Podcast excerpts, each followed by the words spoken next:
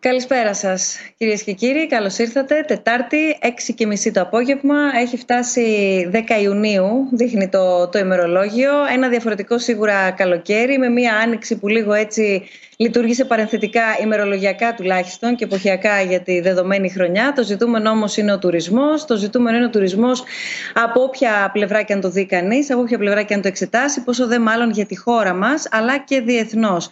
Αυτό το θέμα συζήτησης θα ανοίξουμε στη σημερινή μας διαδικτυακή συνάντηση. Όπως βλέπετε, μαζί μας είναι ήδη οι δύο εκ των τριών ομιλητών που θα έχουμε τη χαρά να αναπτύξουμε έναν, ελπίζω, ενδιαφέρον διάλογο γύρω από αυτό το δυσεπίλητο θέμα και τη δυσεπίλητη εξίσωση της διαχείρισης από τη μία της δημόσιας υγείας αλλά ταυτόχρονα και του να σωθεί ό,τι γίνεται να σωθεί από τον ελληνικό τουρισμό, την α, κατά πολλούς βαριά βιομηχανία της χώρας, που σημαίνει βεβαίως το τι έσοδα θα καταφέρουν κυρίως οι επιχειρηματίες που δραστηριοποιούνται στο τομέα να περισσώσουν. Είναι ο καθηγητής, ο κύριος Μπούχαλης μαζί μας και σας ευχαριστούμε πάρα πολύ κύριε Μπούχαλη, καθηγητής στρατηγικής τουρισμού και τεχνολογίας στο Πανεπιστήμιο Μπόρνμουθ και είναι και ο κύριος Βασιλικός, ο πρόεδρος του Ξενοδοχειακού Επιμελητηρίου Ελλάδος για να μπορέσουμε να κάνουμε μία συζήτηση και να προσπαθήσουμε να επιχειρήσουμε ουσιαστικά να βάλουμε τα κυριότερα ερωτήματα γιατί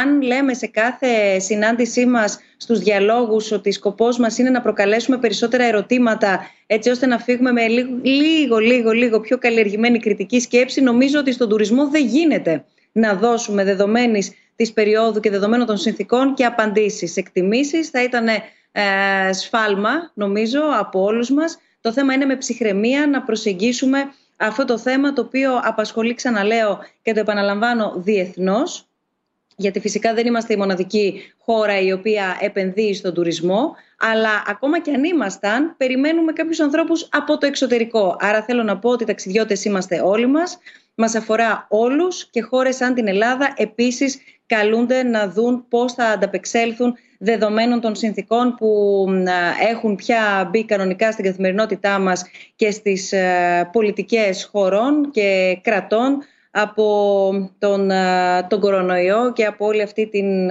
ιστορία της πανδημίας. Είναι η 32η διάλογη λοιπόν, δύο φορές κάθε μήνα συναντιόμαστε και συζητάμε. Συζητάμε όχι όπως ξέρετε μόνο μαζί με τους προσκεκλημένους ομιλητές αλλά και μαζί με εσάς, όλους όσοι μας παρακολουθείτε είτε από την Ελλάδα είτε από το εξωτερικό μέσω του dialogues.snf.org αλλά και μέσω του Facebook από το account του, του SNF. Σας καλωσορίζουμε λοιπόν, είτε μας ακούτε στα ελληνικά και μας παρακολουθείτε, είτε από το αγγλικό μας κανάλι. Περιμένουμε τις ερωτήσεις σας. Περιμένουμε τις α, απορίες σας, περιμένουμε τις τοποθετήσεις σας. Ξέρουμε ότι και έχουμε δει ότι έχετε δηλώσει και από διαφορετικά σημεία της Ελλάδος συμμετοχή στη σημερινή μας συζήτηση, ακριβώς επειδή είστε και πάρα πολλοί επιχειρηματίες στον κλάδο του τουρισμού που μας παρακολουθείτε, οπότε θα είναι πολύτιμο όσο πιο νωρίς στη συζήτησή μας να μπουν τα δικά σας σχόλια, να μπείτε και εσείς δηλαδή οι ίδιοι ενεργά στα όσα θα συζητήσουμε μαζί με τους ομιλητές μας. Όπως πάντα οι ερωτήσεις σας φαίνονται εδώ στο πεδίο των ερωτήσεων snf.org dialogues Εκεί μας στέλνετε τα δικά σας μηνύματα. Φυσικά και στα προφίλ, στα social media, SNF Dialogues, τόσο στο Instagram όσο και στο Facebook, αλλά και στο mail μας snfdialogues, papakisnf.org. Δεν θα πω πολλά περισσότερα, ακριβώς γιατί νομίζω όλοι μας πάνω κάτω και στο περιβάλλον μας Έχουμε ανθρώπους οι οποίοι είτε διαχειρίζονται είτε εργάζονται σε τουριστικά καταλήμματα ή τουριστικές επιχειρήσεις, μεγαλύτερου ή μικρότερου μεγέθους.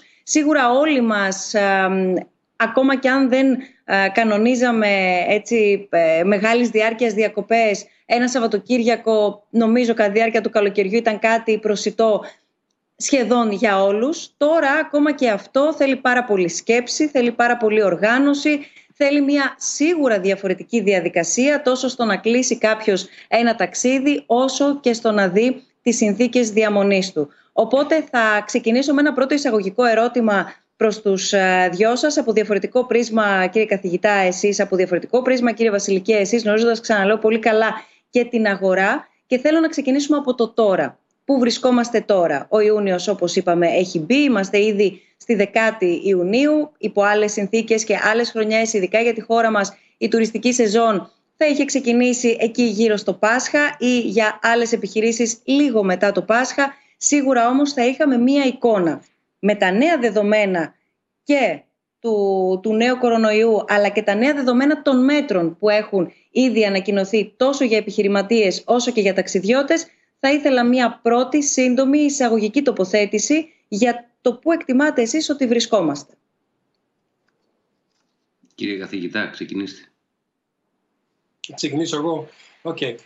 να ξεκινήσω λίγο στο παγκόσμιο, στην παγκόσμια εικόνα. Γενικά αυτή τη στιγμή διάφορες χώρες βρίσκονται σε διαφορετικές ε, φάσεις της επιδημίας και ως, σαν αποτέλεσμα α, κάποιες ανοίγουν σταδιακά και με πολύ μικρά βήματα, κάποιες είναι πολύ πιο προσεκτικές στο, στο, πώς, στο πώς ανοίγουν. Γενικά, γενικά υπάρχει ένα τεράστιο μούδιασμα.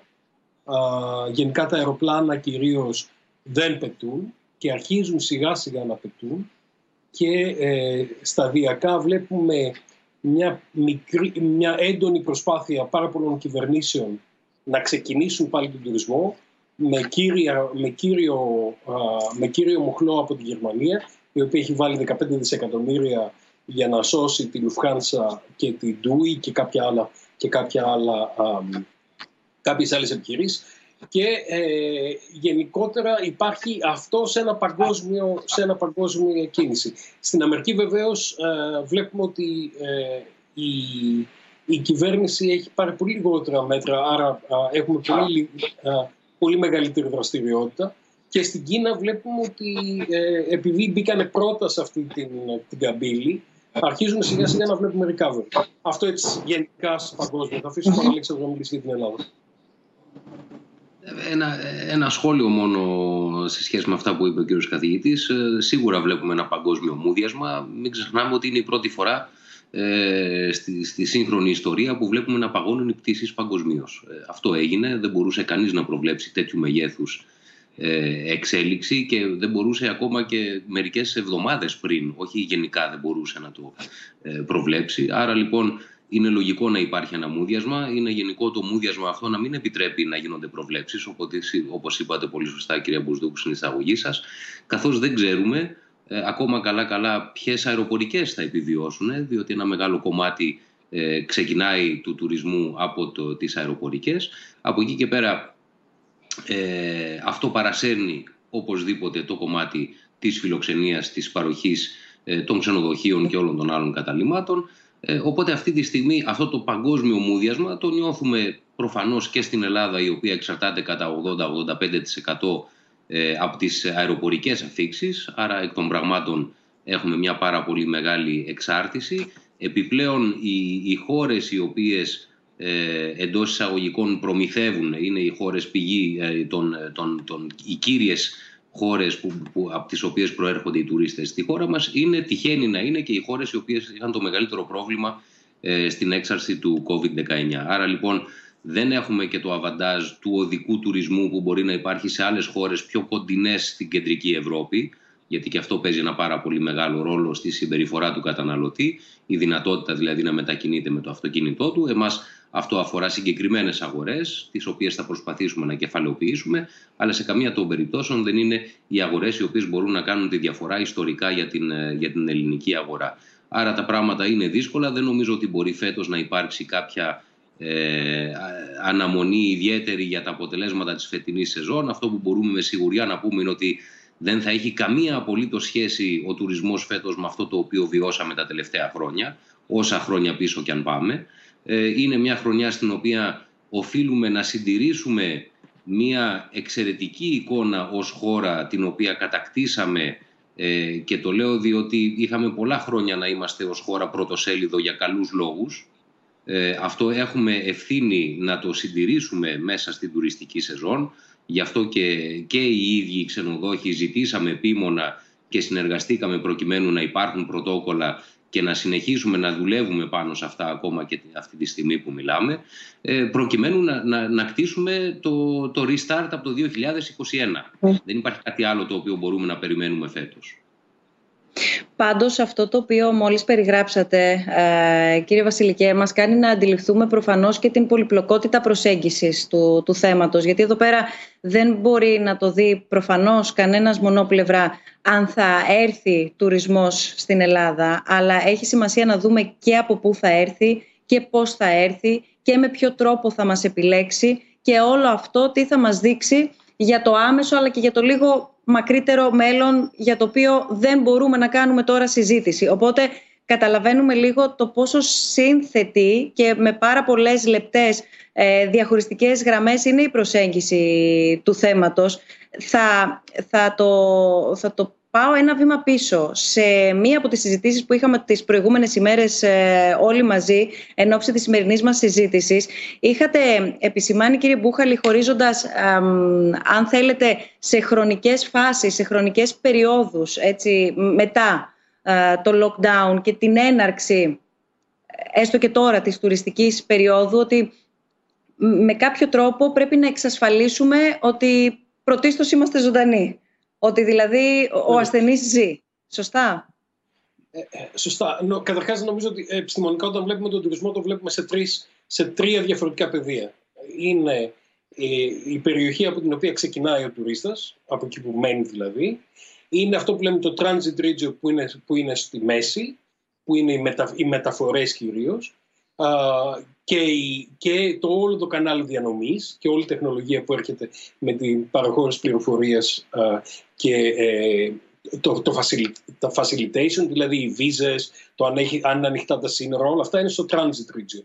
Και μετά έχουμε το destination, το οποίο είναι, είναι ο προορισμός, εκεί που πηγαίνουμε δηλαδή. Αυτά, ο τουρισμός λοιπόν για να, για να λειτουργήσει θα πρέπει και τα τρία αυτά να είναι πράσινα, να είναι δηλαδή ανοιχτά. Εάν ένα από αυτά δεν δουλεύει, σημαίνει ότι δεν μπορεί να δουλέψει. Τώρα, στο ερώτημά σας, υπάρχουν διάφορες φάσεις. Αυτή τη στιγμή είμαστε ακριβώς πάνω στην, ε, στην κατάσταση της, ε, του emergency, δηλαδή της ανάγκης, της έκτακτης ανάγκης. Κάποιες χώρες βγαίνουν από αυτό σταδιακά. Και η Ελλάδα είναι σε μία από αυτές τις χώρες, οι οποίες βγαίνουν προσεκτικά. Το επόμενο στάδιο θα είναι όταν έχουμε μικρή ε, μεταδοτικότητα του ιού και το επόμενο στάδιο θα είναι όταν θα έχουμε το φάρμακο για τον ιό και ουσιαστικα θα μπορούμε να είμαστε απελευθερωμένοι από τον ιό όταν έχουμε το, το εμβόλιο. Το εμβόλιο το περιμένουμε στις 12 με 18 μήνες. Μέχρι να παραχθεί μαζικά και να, και να, να το δώσουμε, ε, να, το να το πάρει όλος ο κόσμος θα πάρει αρκετό καιρό. Νομίζω ότι αυτά τα, τα δύο σχήματα είναι πολύ σημαντικά όταν, όταν βλέπουμε και μελετάμε τον τουρισμό ε, επιστημονικά. Δηλαδή οι τρεις περιοχές και οι τρεις φάσεις που, που βλέπουμε μετά. Επανερχόμενοι σε, σε αυτό που, που είπε ο, ο κύριος Βασιλικός για την παρούσα φάση, για να, να δούμε λίγο έτσι ακριβώς όπως μας χωρίσατε κύριε Μπούχαλη, ε, τις, τις φάσεις της διαδικασίας αλλά και τις φάσεις της διαδικασίας του ταξιδιού, γιατί πρέπει να έχουμε και, και τα δύο χρονοδιαγράμματα, τέλος πάντων, αν μπορώ να το πω έτσι. γιατί έχουν ε, η κάθε φάση έχει τη δική της προφανώς συνάρτηση με την επόμενη ή την προηγούμενη, αλλά και μεταξύ τους διαφορετική αλληλεπίδραση. Ο κ. Βασιλικός ανέφερε νωρίτερα το πώς μπορεί να κεφαλαιοποιηθεί η καλή μέχρι στιγμής πορεία της Ελλάδας ε, ως προς την, το πρώτο κύμα, την πρώτη φάση, έτσι όπως την βιώσαμε ε, της, της πανδημίας τους ε, μόλις προηγούμενους μήνες. Το, το ερώτημα τώρα εδώ πέρα κύριε Βασιλικέ είναι και ως ένα βαθμό είναι ρητορικό, αλλά θα ήθελα να μας μεταφέρετε την, ε, την αίσθηση όλων των επιχειρηματιών και την αίσθηση που και εσείς λαμβάνετε, γιατί πέφτει ένα πολύ μεγάλο μέρος του βάρους τώρα στις επιχειρήσεις στον τομέα του τουρισμού και το βάρος το δικό τους ως επιχείρηση, κάθε επιχείρηση δηλαδή να ζυγίσει εάν, πώς και πότε μπορεί να ανοίξει και από εκεί και πέρα το πώς θα μπορέσει πρωτίστως, φαντάζομαι, να διαχειριστεί ένα πιθανό κρούσμα ή μια πιθανή, ε, σίγουρα πρωτόγνωρη όμως ε, κατάσταση υγειονομικού πια περιεχομένου και ταυτόχρονα να εξασφαλίσει και τον όσο πιο νομαλό τρόπο λειτουργίας της ως επιχείρηση, ως προς τη βιωσιμότητά της δηλαδή. Ναι.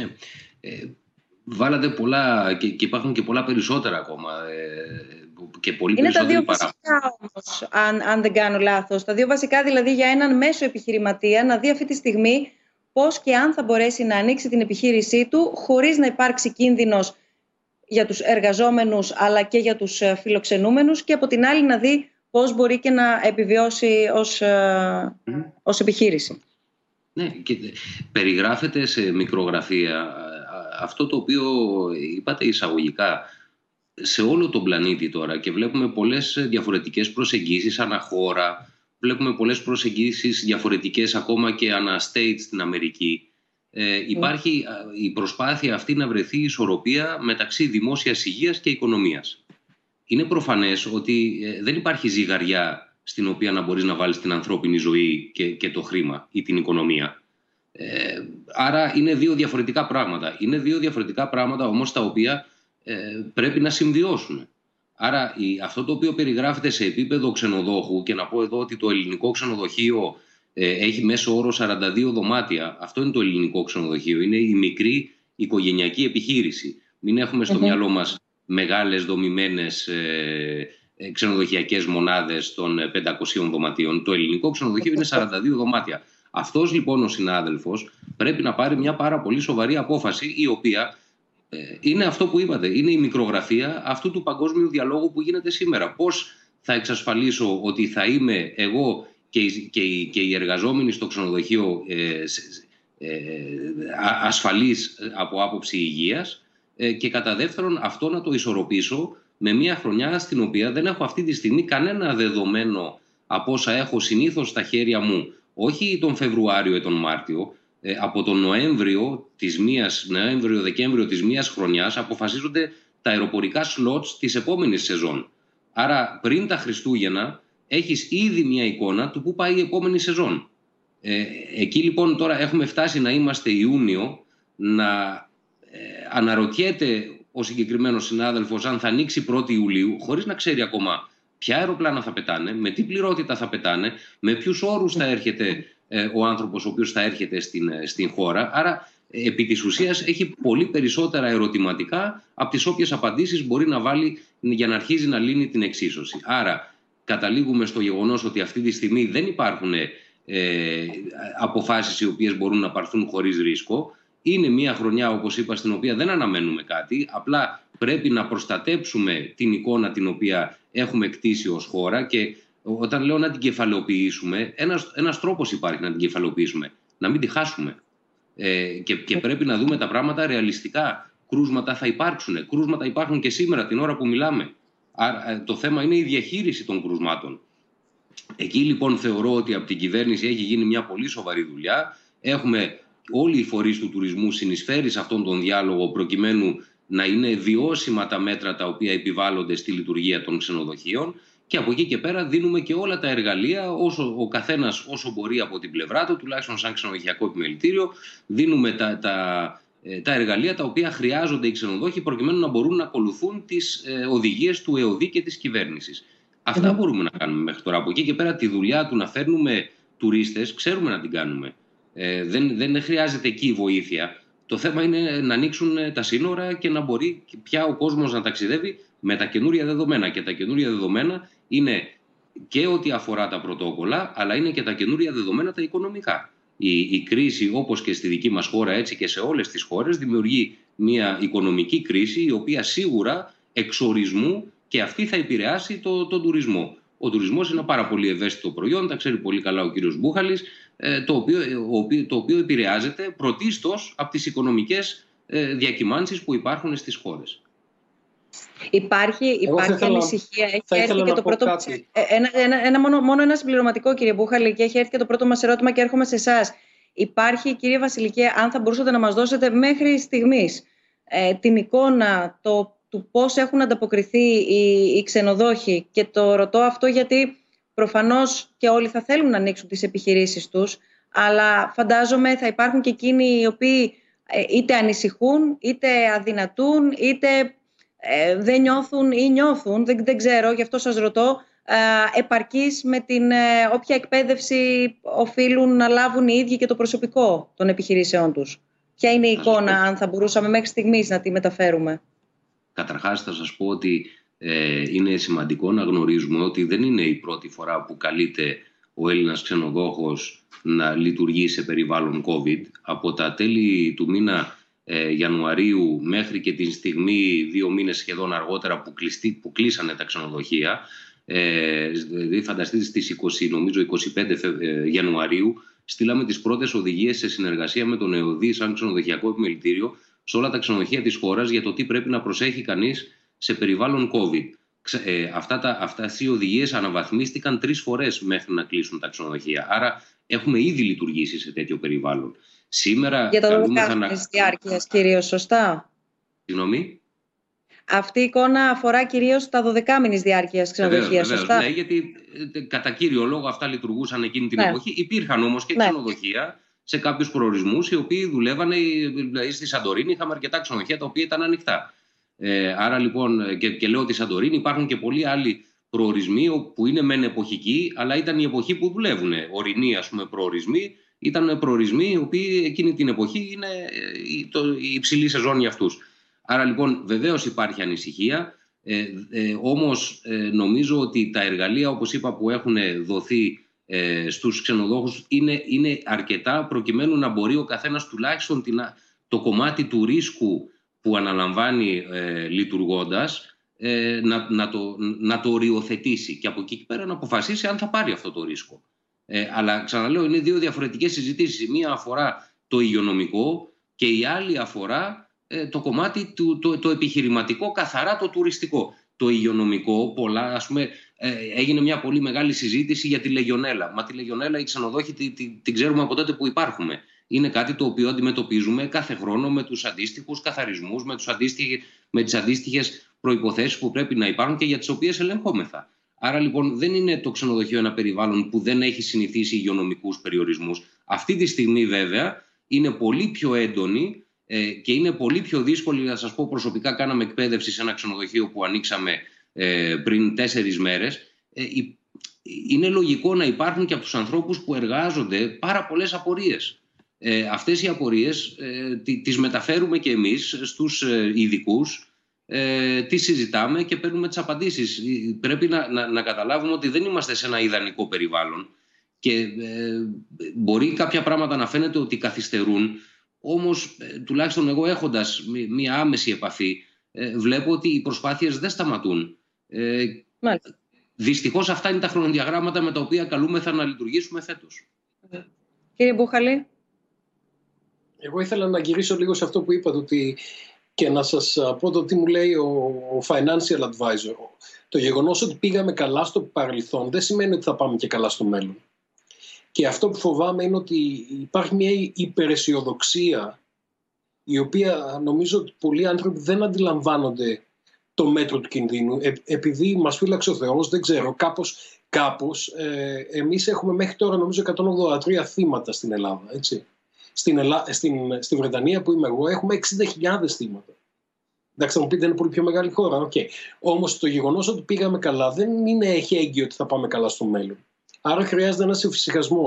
Και βλέπουμε βεβαίως κάποιοι άνθρωποι που γυρνάνε από άλλες περιοχές και οι οποίοι πάνε να δουν προφανώς τους φίλους τους, τους αγαπημένους τους και ε, μοιράζουν, τον, ε, μοιράζουν κορονοϊό χωρίς να το ξέρουν γιατί είναι, είναι ασυμπτωματικοί άνθρωποι. Ένα το κρατούμενο. Και δεύτερον, βλέπουμε ότι ε, πάρα πολλοί άνθρωποι δεν έχουν την υπευθυνότητα να ακολουθήσουν τα πρωτόκολλα. και είδαμε τα πάρτι στη Μύκονο και όπου αλλού γινόντουσαν πάρτι ε, το τριήμερο. Αυτό λοιπόν είναι πολύ σημαντικό να, να, να υπενθυμίσουμε και να υπογραμμίσουμε ότι το γεγονός ότι τα πήγαμε καλά δεν σημαίνει ότι θα τα πηγαίνουμε καλά και στο μέλλον. Βεβαίως, για να πω και κάτι αισιόδοξο, γιατί οι φίλοι μου λένε ότι είμαι απεσιόδοξος, ε, ο Ηλίας Ομόσιαλος από το LSE στο Λονδίνο ε, έβγαλε στις τελευταίες του ανακοινώσεις είναι πιο αισιόδοξο από ό,τι ήταν στο παρελθόν και αυτό μου δίνει μια, μια χαρά αν θέλετε ότι θα πάμε λίγο καλύτερα στο μέλλον. Όμως χρειάζεται η πιστή εφαρμογή όλων των πρωτοκόλων και χρειάζεται ο κόσμος να καταλάβει όχι μόνο οι ξενοδόχοι, γιατί ξέρετε, κανένας δεν θα πάει να μείνει μέσα στο ξενοδοχείο του Αλέξανδρου ε, για όλη τη, η, η, η, ευθύνη και το πρωτόκολλο πρέπει να τηρείται σε πολλά επίπεδα. Δηλαδή από το ατομικό, αρχής γενομένης, και εν συνεχεία το, το συλλογικό έτσι και όπως... Ναι. Έτσι. Ε, και αυτό νομίζω θα είναι το πιο σημαντικό από όλα α, για φέτος. Πάντως αυτό το οποίο ε, θίξατε, το ότι τα πήγαμε καλά, δεν πρέπει να μας κάνει να εφησυχάζουμε ουσιαστικά. Δεν είπαμε να, να κινδυνολογήσουμε, αλλά να μην εφησυχάζουμε, ειδικά τόσο νωρίς για το άμεσο μέλλον, είναι κάτι το οποίο ακούγεται αρκετά. Ε, και ένα ερώτημα που μας έχει έρθει στο, στο Facebook, το διαβάζω, λέει προέβλεψε, πίεσε κάποιος επίσημος φορέας στην κυβέρνηση να δει πιο σοβαρά τους όρους ανοίγματος συνόρων ώστε να μην φτάσουμε τόσο σύντομα να μιλάμε για πιθανό ενδεχόμενο να φτάσουμε σε δεύτερο lockdown. Τώρα, εδώ προκύπτουν δύο-τρία ερωτήματα μέσα από το συγκεκριμένο ερώτημα. αν πρώτα απ' όλα είναι πιθανό, αν υπάρχει δηλαδή πάνω στο τραπέζι ένα σενάριο για ένα ενδεχόμενο επόμενο lockdown, αν υπάρχει ένας σχεδιασμός, το ακούμε ειδικά τις τελευταίες μέρες, για μικρά παράλληλα ε, μικρές παράλληλες καραντίνες ή lockdown επιχειρήσεων ή γεωγραφικών περιοχών ή τμήματων, ε, εν πάση περιπτώσει, που ε, γεωγραφικά θα διαχωρίζονται ε, ή κάποιων σχολείων. Είδαμε σήμερα αν υπάρχει ένας τέτοιου τύπου σχεδιασμός και εάν αυτός ο σχεδιασμός εκπονήθηκε και από ποιους, πέραν δηλαδή της κυβέρνησης προφανώς αυτής ε, καθεαυτής, αν οι φορείς, οι ακαδημαϊκοί, αν, εν πάση περιπτώσει, όλοι οι, οι καλά γνωρίζοντες μετήχατε σε αυτό; Να πάρω εγώ το, το, την κινδυνολογία και να αφήσω στον Αλέξανδρο το τι γίνεται με τους φορείς και την κυβέρνηση. Ε, νομίζω ότι θα πρέπει να κινδυνολογούμε. Και θα πρέπει να κινδυνολογούμε διότι τα δεδομένα αλλάζουν. Αυτή τη στιγμή το R0 στην Βρετανία είναι ένα. Και αν δείτε αυτή τη στιγμή τα απογορευμένα αεροδρόμια, μπορεί να είναι το Heathrow και το Gatwick, αλλά το Southampton, το, το Bournemouth και το Cardiff δεν είναι απαγορευμένα αεροδρόμια, τα οποία, τα οποία είναι μια μισή ώρα μακριά από το Heathrow. Δηλαδή κάποιος θα, θα μπορεί να οδηγήσει μια μισή ώρα, να πάει σε ένα άλλο αεροδρόμιο, να έρθει ασυμπτωματικό στην Ελλάδα. Όπως βλέπετε, πάρα πολλοί άνθρωποι έχουν έρθει στην Ελλάδα, έχουν, έχουν γίνει τεστ ε, negative, δεν έχουν δηλαδή, είναι, είναι αρνητικοί και όμως μετά από 4-5 μέρες έχουν συμπτώματα και στο ενδιάμεσο έχουν κάνει διασπορά του, του ιού. Άρα θα πρέπει να κινδυνολογήσουμε, γι' αυτό είναι σημαντικό να, να ακολουθούμε τα πρωτόκολλα και να καταλάβουμε το πώς θα πρέπει να λειτουργήσουμε εμείς του τουρισμού διαφορετικά για να σώσουμε τους ανθρώπους που δουλεύουν σε εμάς και τις οικογένειές τους και όλους τους ανθρώπους και όλους τους πελάτες μας και για να έχουμε μία σεζόν όπως θα την έχουμε και αν την έχουμε, γιατί δεν είμαι σίγουρος ότι θα την έχουμε, έτσι ώστε να πάμε στην επόμενη μέρα. Τώρα θα αφήσω το, ο, ο Αλέξανδρος ξέρει πολύ καλύτερα τους φορείς και, ε, και πώς λειτουργούν με την κυβέρνηση. Ε, να πω ένα μικρό σχόλιο πάνω σε αυτό το οποίο ε, υπόθηκε στην αρχή. Ε, τα μέτρα προσωπικής υγιεινής ή τα πρωτόκολλα δεν γνωρίζουν εθνικότητες. Ε, ή, ή, ή, τηρούμε ή δεν τηρούμε τα πρωτόκολλα. Είναι τόσο απλό. Ε, οπότε ε, κίνδυνος ε, ε, ε, διασποράς και έξαρσης υπάρχει και πριν ανοίξουν τα σύνορα. Άρα λοιπόν ε, είναι ούτως ή άλλως ένας τρόπος ζωής ο, ο οποίος για μένα δεν πρέπει να, να, να συνδέεται ούτε με εθνικότητες, ούτε με τουρισμό, αλλά με, με όλες τις δραστηριότητες ούτως ή άλλως οι οποίες λαμβάνουν χώρα σε μια οικονομία. Από εκεί και πέρα όσον αφορά την ερώτηση η οποία τέθηκε, καταρχάς ερωτήσεις που ξεκινάνε με προβλέψεις, ε, λίγο τις φοβάμαι τέτοια εποχή, ε, αλλά θα, θα μείνω στην, ε, στην πίεση και όχι στην πρόβλεψη. Ε, δεν είμαστε γαλατικό χωριό ε, η Ελλάδα για, για να παίρνουμε μονομερείς αποφάσεις. Οι αποφάσεις οι οποίες παίρνονται όσον αφορά το άνοιγμα των συνόρων προφανώς ξεκινάνε από τις κυβερνητικές ε, αποφάσεις και γραμμές Υπάρχουν όμως και διπλωματικές σχέσεις, ανήκουμε στην Ευρώπη, ε, υπάρχουν διμερείς συμφωνίες, υπάρχουν πρωτόκολλα τα οποία συζητιούνται είτε καταλήγουν είτε δεν καταλήγουν σε ευρωπαϊκό επίπεδο. Ε, αλλά δεν είμαστε μόνοι. Δηλαδή δεν είναι θέμα ε, επειδή θα πιέσει ένας φορέας ή δύο ή τρεις φορείς την κυβέρνηση, τότε η, η απόφαση της κυβέρνησης θα είναι ε, αυτή που θα είναι. Δεν είμαστε μόνοι μας, υπάρχουν και άλλοι. Νομίζω ότι οι ισορροπίες οι οποίες πρέπει να κρατηθούν και αυτό αν μη τι άλλο η Ευρώπη το έχει αποδείξει ε, ότι ε, κρατάει τις σωστές ισορροπίες. Ε, αυτό βέβαια θα το κρίζουν οι ιστορικοί του μέλλοντος. Αλλά αυτή τη στιγμή όπως είναι και ο τίτλος της, ε, της συζήτησης σήμερα είμαστε σε αχαρτογράφητα νερά. Αποφάσεις παίρνονται πάντα με πάρα πολύ μεγάλο ρίσκο δυστυχώς. Είδαμε εδώ πέρα και θέλω να βάλουμε στη συζήτησή μας και την κυρία Ζούνη ε, που είναι μαζί μας, να την καλωσορίσουμε. Η Γεωργία Ζούνη είναι διδάσκουσα τμήματος τουριστικών σπουδών. Καλησπέρα σας. Καλησπέρα σας κυρία Ζούνη και ευχαριστούμε πολύ και εσάς που είστε σήμερα μαζί μας. Αυτό που ήθελα να, να ρωτήσω είναι το εξής. Η εικόνα της Ελλάδας ε, ήταν μέχρι στιγμής καλή, δεν επαναλαμβάνω, τα είπαμε και νωρίτερα, τα ανέφερε και ο κύριος ε, Μπούχαλης. Από την άλλη, μετά, όταν σιγά σιγά μπαίναμε στην επόμενη φάση της πρώτης χαλάρωσης των μέτρων και σιγά σιγά στη συζήτηση επανεκκίνησης του τουρισμού και έναρξης της τουριστικής περίοδου, είδαμε και την προσπάθεια από την πλευρά της Ελλάδας να γίνει ελκυστική, να γίνει ακόμα περισσότερο ελκυστική κυρίως στην υπόλοιπη Ευρώπη και στους, αν θέλετε, στις χώρες που παραδοσιακά έρχονται ε, τουρίστες όπως είναι η Γερμανία που αναφέρατε κύριε Βασιλικέ, όπως είναι η Βρετανία, όπως είναι η Ιταλία. Ιταλία, Βρετανία, χώρες με πάρα πολύ υψηλό αριθμό ε, θανάτων, κρουσμάτων και ούτω καθεξής. Παρόλα αυτά αποτελούν στόχο, ε, καταλαμβάνουν ένα πολύ μεγάλο κομμάτι της τουριστικής πίτας παραδοσιακά. Αυτό που ήθελα να ρωτήσω είναι το εξής. Από τη μία είδαμε και βλέπουμε μία προσπάθεια από την Ελλάδα να διασφαλίσει και να επικοινωνήσει ότι η Ελλάδα αποτελεί έναν ασφαλή για τα δεδομένα πάντα τουριστικό προορισμό. Από την άλλη όμως είναι διάκριτη και μία διστακτικότητα βάσει των πολιτικών που ακολουθούνται από τις αντίστοιχες χώρες στο να φύγουν είτε οι Γερμανοί είτε οι Ιταλοί προκειμένου να ταξιδέψουν. Και βλέπουμε εδώ πέρα να μην εκφράζεται αυτό επίσημα και σε διπλωματικό επίπεδο βέβαια αυτό θα οδηγούσε σε άλλα μονοπάτια, αλλά βλέπουμε κίνητρα τα οποία δίνονται από αυτές τις χώρες έτσι ώστε να ενισχυθεί ο δικός τους εσωτερικός τουρισμός. Είναι αυτός ένας επίσης παράγοντας που δυσκολεύει ακόμα περισσότερο την κατάσταση. Υπάρχει πρώτα απ' όλα αυτή η εικόνα, την επιβεβαιώνετε από τη δική σας ε, πλευρά που είστε και ο πλέον ναι. αρμόδιος να απαντήσει; Ή και κύριε Μπούχαλη, γνωρίζοντας και το και... διεθνές στερέωμα. Σε ποιον αναφέρεστε; Κοιτάξτε. Να ξεκινήσω δύο, εγώ. Λοιπόν, ε, στον Μπόρμου, για παράδειγμα, έχουμε 200, 200 ε, εστιατόρια, τα οποία αυτή τη στιγμή είναι κλειστά για πάνω από 6 μήνες.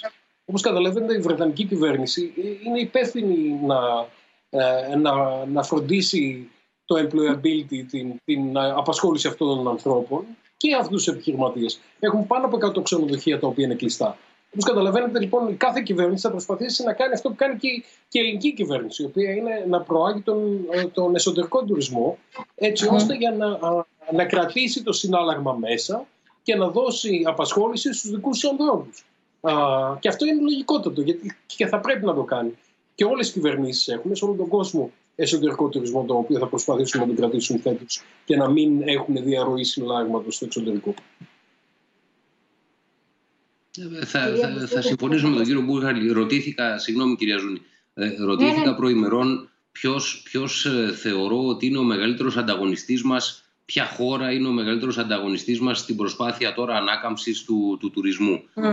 Ε, και η απάντησή μου ήταν ακριβώς αυτή, ο, ο, ο εσωτερικός τουρισμός και η οδική πρόσβαση του, το, των χωρών ε, που συνήθως τροφοδοτούν τον ελληνικό τουρισμό. Αυτή, αυτός είναι ο ανταγωνιστής μας. Η σιγουριά του ότι θα μπει στο αυτοκίνητό σου από την ε, Γαλλία και θα πας ε, στην Ελβετία ή από τη Γαλλία στην Ισπανία ή από τη Γαλλία στη Γαλλία. Ε, αυτός είναι ο ανταγωνιστής μας φέτος. Δεν έχει να κάνει φέτος, δεν είναι ε, price sensitive η αγορά. Ε, και το λέω αυτό διότι πολλές φορές ε, και οι ακαδημιακοί το ξέρουν επίσης, πολλές φορές πέφτουν και οι συνάδελφοι στο πόλεμο των τιμών. Δεν είναι οι τιμές αυτές οι οποίες μπορούν να κάνουν τη διαφορά φέτος. Είναι danger sensitive αυτή τη στιγμή η αγορά. Άρα λοιπόν, ναι, έχουμε ένα προτέρημα σαν χώρα, διότι μέχρι στιγμής έχουμε πάει καλά. Θέλω να σχολιάσω κάτι πάνω σε αυτό το οποίο είπατε, ε, κυρία Μπουσδούκο, όσον αφορά την εικόνα. Ε, έχουμε, έχουμε λοιπόν μια εικόνα σήμερα η οποία είναι θετική. Ε, πρέπει να τη διασφαλίσουμε, αλλά ε, θέλει και πάρα πολύ μεγάλη προσοχή στο πώς το επικοινωνούμε. Ε, διότι ε, το πιο ασφαλές ε, εν τέλει είναι αυτό που νιώθει ο καθένας και δεν μπορείς να βγαίνεις και να λες είμαι ασφαλής για μένα είναι λάθος επικοινωνιακά. Για μένα, όπως κάνουμε μέχρι τώρα, τουλάχιστον όσοι επίσημα εκπροσωπούν ε, φορείς έχουν μια πολύ μετρημένη θέση και λένε ότι μέχρι στιγμής έχουμε πάει καλά και θα συνεχίσουμε την προσπάθεια προκειμένου ή κάτω από οποιασδήποτε συνθήκες με ανοιχτά, με κλειστά σύνορα, να, να συνεχίσουμε να πηγαίνουμε καλά υγειονομικά. Αυτό είναι το βασικό μήνυμα το οποίο πρέπει να περνάμε, διότι είναι δεδομένο, είτε ανοίξουν είτε δεν ανοίξουν τα σύνορα, ότι θα έχουμε κρούσματα. Ε, αρα και, και για, να απαντήσω και, και το, το προηγούμενο ερώτημα, ναι βεβαίως ε, υπάρχει περίπτωση να ξαναγίνει lockdown, αλλά υπάρχει περίπτωση είτε ανοίξουν τα σύνορα είτε δεν ανοίξουν. Ούτως ή άλλως όλα καταλήγουν, να το πω πολύ απλά, στο αν πλένουμε τα χέρια μας. Αυτή είναι η ομή πραγματικότητα. Κυρία Ζούνη. Ναι, το σχόλιο το δικό μου θα ήθελα να σας ενημερώσω λίγο. Εμείς σαν Πανεπιστήμιο Πειραιά και σαν Open Tourism έχουμε κάνει μέχρι τώρα δύο έρευνες. Ε, από την αρχή η πρώτη ήταν στην έναρξη του lockdown, 7 με 12 Απριλίου, τρεις εβδομάδες μετά δηλαδή, και η επόμενη ήταν τώρα τέλος Απριλίου, με το που ανακοινώθηκαν τα μέτρα για τον τουρισμό. 22 με 27 Πέμπτου. Τα αποτελέσματα από εκεί, ε, αυτή η έρευνα έχει ενδιαφέρον γιατί δώσαμε το ίδιο ερωτηματολόγιο και στους επαγγελματίες και στους τουρίστες. Και είδαμε ότι οι τουρίστες, οι, οι Έλληνες, μόνο στους Έλληνες κάναμε, οι Έλληνες τουρίστες είναι πιο επιφυλακτικοί ότι δεν θα τηρούνται μέτρα από τους έξω όταν θα έρχονται. Τα τεστ, ας πούμε, ότι δεν θα γίνονταν ή ότι φοβούνται πιο πολύ να έρθουν οι ξένοι από ότι οι επαγγελματίες. Που αυτό δείχνει ένα θέμα ότι θέλει φυσικασμό γιατί όντως μιλάμε σε έναν πραγματικό κίνδυνο και εγώ στα προηγούμενες συζητήσεις, γιατί παρακολουθούσα, το μόνο που θα ήθελα να πω είναι ότι ε, θεωρώ ότι άδικα ο τουρισμός έχει πάρει μεγάλο μερίδιο ευθύνης, παραπάνω από ίσως του αναλογεί, γιατί ένα ξενοδοχείο έχει αναγκαστεί να αλλάξει όλα τα κόστη του και όλες τις, ε, ε όλες τις λειτουργίες του, ενώ ο τουρίστας σε έναν προορισμό θα κάνει τα πάντα. Θα πάει από το περίπτερο, θα πάει στο ε, ταβέρνα, θα πάει και στο δρόμο και στο παγκάκι. Αλλά ε, σαν να έχει επιμεριστεί την ευθύνη οι τουριστικές επιχειρήσεις παραπάνω από όσο τους αναλογούν και εκεί ε, δεν ξέρω πώς γίνεται, πώς έρχεται η ισορροπία. Αυτό είναι ένα ερώτημα ε, θεωρητικό, αλλά ήθελα να το καταθέσω γιατί και ο κόσμος, η έρευνα μας έδειξε ότι με τα μέτρα τα τουριστικά, δύο στις τρεις τουριστικές επιχειρήσεις και ένας στους δύο τουρίστες είναι επιφυλακτικοί ότι αυτά τα μέτρα λειτουργούν, αυτά, θα λειτουργήσουν. Πάντως έχει, μεγα... έχει μεγάλο ενδιαφέρον επειδή αναφέρθηκε νωρίτερα και από τον κύριο Μπούχαλη και από τον κύριο Βασιλικό το γεγονός ότι αλλάζει η διαδικασία. Το λέω εν συντομία. Αλλάζει η διαδικασία. δεν ξέρω αν αλλάζει και το προφίλ πια, όχι των ταξιδιών, αλλάζοντας όμως η, η, η, προσέγγιση της διαδικασίας για ένα ταξίδι, του πώς θα κλείσω ένα ταξίδι, πώς θα αποφασίσω και από τι πρωτίστως να κάνω ένα ταξίδι, είτε είναι αναψυχής είτε είναι επαγγελματικό, το πότε θα επιλέξω να το κάνω, με τι κριτήρια και Άρα, εάν αν αυτό αλλάζει λίγο κάπως α, όλους τους κρίκους της αλυσίδας, για να μην τους περιγράψω έναν έναν, γιατί είναι πολλοί. Είναι από τους ε, tour operators, αν μιλάμε για ένα ταξίδι αναψυχής ενδεχομένως, είναι από α, τους α, επιχειρηματίες και τους ξενοδόχους που θα υποδεχθούν εδώ πέρα τους ε, τουρίστες. Είναι για το αν αλλάζει η, η περίοδος εχμής για τον τουρισμό, ακόμα ακόμα, είναι αν αλλάζει το πόσο σύντομα ή πόσο έγκαιρα θα κλείσει ο ταξιδιώτης ένα ταξίδι. Νομίζω εδώ αναγκαστικά οδηγούμαστε και δεν πάω ακόμα στην επόμενη μέρα, αλλά νομίζω ότι οδηγούμαστε σε μια άλλη προσέγγιση κάθε, κάθε σημείου. Σωστά; Ναι, ε, αν επιτρέπετε να, να πω κάτι σε αυτό το οποίο αναπτύσσεται. Υπάρχουν δύο διαφορετικά πράγματα. Το πρώτο είναι, ε, όπως είπε πολύ σωστά ο κύριος Μπούχαλης προηγουμένως, ποια θα είναι η, η εξέλιξη ε, η ιατρική. Ε, ναι. Και να το πω πολύ απλά, εάν σε ένα χρόνο από τώρα αγκαλιαζόμαστε και κάνουμε χειραψίες και φιλιόμαστε όπως παλιά, χωρίς να μας απασχολεί, γιατί έχουμε και την τάση, όχι ως Έλληνες, παγκοσμίως, να ξεχνάμε. Εάν τα πράγματα ε, όντως υπάρξει ένα εμβόλιο ή ε, Έχει τότε... προκύψει από άλλες συζητήσεις που έχουμε κάνει με άλλους μας προσκεκλημένους mm. επίσης ειδικούς και ακαδημαϊκούς αναφορικά με, και με τις κοινωνιολογικές, αν θέλετε, και κοινωνικές διαστάσεις. Σωστά. σωστά. Άρα λοιπόν ε, ε, το πρώτο θα είναι αυτό και αυτό θα οδηγήσει και το δεύτερο. Εάν ε, δοθούν λύσεις επιστημονικές, είναι σίγουρο ότι πολύ πιο εύκολα θα μείνει βέβαια μια δυνητική αντίδραση, δηλαδή να το πω έτσι απλά, μόλις κάποιος θα φτερνίζεται στην Κίνα, αμέσως θα μαζεύονται τα συστήματα, θα λέγω, θα το κάνουμε το συνέδριο, ε, μήπως πρέπει να δούμε αν θα κυρωθεί και τα... αυτά τα αντανακλαστικά θα υπάρχουν πολύ πιο έντονα πια. Εάν λοιπόν υπάρχει όμως ε, ένα εμβόλιο, ε, πιστεύω ότι ε, πολύ πιο γρήγορα θα επανέλθουμε σε μια κανονικότητα η οποία ε, μπορεί εν τέλει να μην είναι και έτη φωτός μακριά από αυτό το οποίο βιώναμε μέχρι και πριν κάποιους μήνες. Όμως, αυτό το οποίο είναι σίγουρο που, ότι θα, θα προκαλέσει ο COVID είτε βρεθεί είτε δεν βρεθεί άμεσα μια, ένα εμβόλιο, μια ιατρική λύση, ένα φάρμακο, είναι ότι θα λειτουργήσει ως επιταχυντής για τάσεις οι οποίες ούτως ή άλλως υπήρχαν και ε, φαινόντουσαν ότι θα αλλάζανε τον τρόπο με τον οποίο ο κόσμος κάνει τουρισμό. Ε, υπήρχαν αυτές οι τάσεις, υπάρχουν αυτές οι τάσεις και θεωρώ ότι θα, ε, θα είναι ένας καταλήτης η κρίση αυτή προκειμένου να έρθουμε πολύ πιο σύντομα και πολύ πιο γρήγορα ε, σε, σε, σε ε, αποφάσεις οι οποίες θα μας οδηγήσουν πολύ σύντομα σε, σε αλλαγή του τουριστικού μοντέλου. Εκεί κατευθύνονται και τα χρηματοδοτικά προγράμματα τα ευρωπαϊκά, ε, εκεί θα κατευθυνθούν και οι κυβερνήσεις, εκεί κατευθύνονται και οι επιχειρηματίες. Δηλαδή θεωρώ ότι πάρα πολύ γρήγορα θα δούμε τις αλλαγές τις οποίες ούτως ή άλλως προβλέπαμε να συμβαίνουν στην αγορά του τουρισμού. Και να έρχονται πιο μπροστά. Κύριε Μπούχαλη. Ειδικά στην τεχνολογία. Αυτό που είδαμε είναι ότι ξαφνικά μάθαμε όλοι ε, σε τρεις μήνες να χρησιμοποιούμε όλα τα μέσα, να μπορούμε να τα κάνουμε όλα από το σπίτι μας και από, ε, από ηλεκτρονικά μέσα. Uh, digitization steroids το λέμε αυτό. Uh, δηλαδή έχει, έχει, έχει μετακινηθεί τόσο πολύ. Αυτό βεβαίως σημαίνει ότι πάρα πολλοί άνθρωποι δεν θα μπορούν να ακολουθήσουν αυτή την πορεία και άρα αυτό που θα γίνει είναι ότι θα έχουν μια συγκέντρωση κεφαλαίου και το έχουμε δει και σε προηγούμενες περιπτώσεις. Το είδαμε στο SARS στην, στην Ασία, όπου μετά πήρε γύρω στους 3 με 4 χρόνο, με 4 χρόνους στους ανθρώπους για να βγάλουν τις μάσκες και να, να, να, να είναι εντελώς ε, ασφαλείς έξω. Όπως το είδαμε και μετά το September 11. Κάποιος φίλος μου έλεγε ότι ε, είχε γύρω στις 20 αεροπορικές εταιρείες και μετά το September 11 ε, καταλήξανε στις 4 ουσιαστικά στην, ε, στην, ε, στην Αμερική. Αυτό που θα δούμε είναι η κατάπνιση που έχουμε αυτή τη στιγμή στον τουρισμό στην Ελλάδα θα φύγει σιγά σιγά και θα έρθει η επαγγελματοποίηση του τουρισμού στην Ελλάδα. Αυτό δεν σημαίνει ότι οι μικροί θα χάσουν, γιατί υπάρχουν κάποιοι μικροί οι οποίοι είναι εξαιρετικά καλοί μικροί. Έτσι. Α, α, όμως είναι σίγουρο ότι θα έχουμε μια μεγαλύτερη συγκέντρωση κεφαλαίου ή ή αν δεν είναι του κεφαλαίου θα είναι ε, του, της μορφής λήψης αποφάσεων. Σε λιγότερους ανθρώπους οι οποίοι θα είναι πολύ πιο αποτελεσματικοί, θα είναι πολύ πιο επαγγελματίες και θα αντιλαμβάνονται το πώς θα πρέπει να διαχειριστούν αυτά τα πράγματα σε πολύ καλύτερο χρόνο.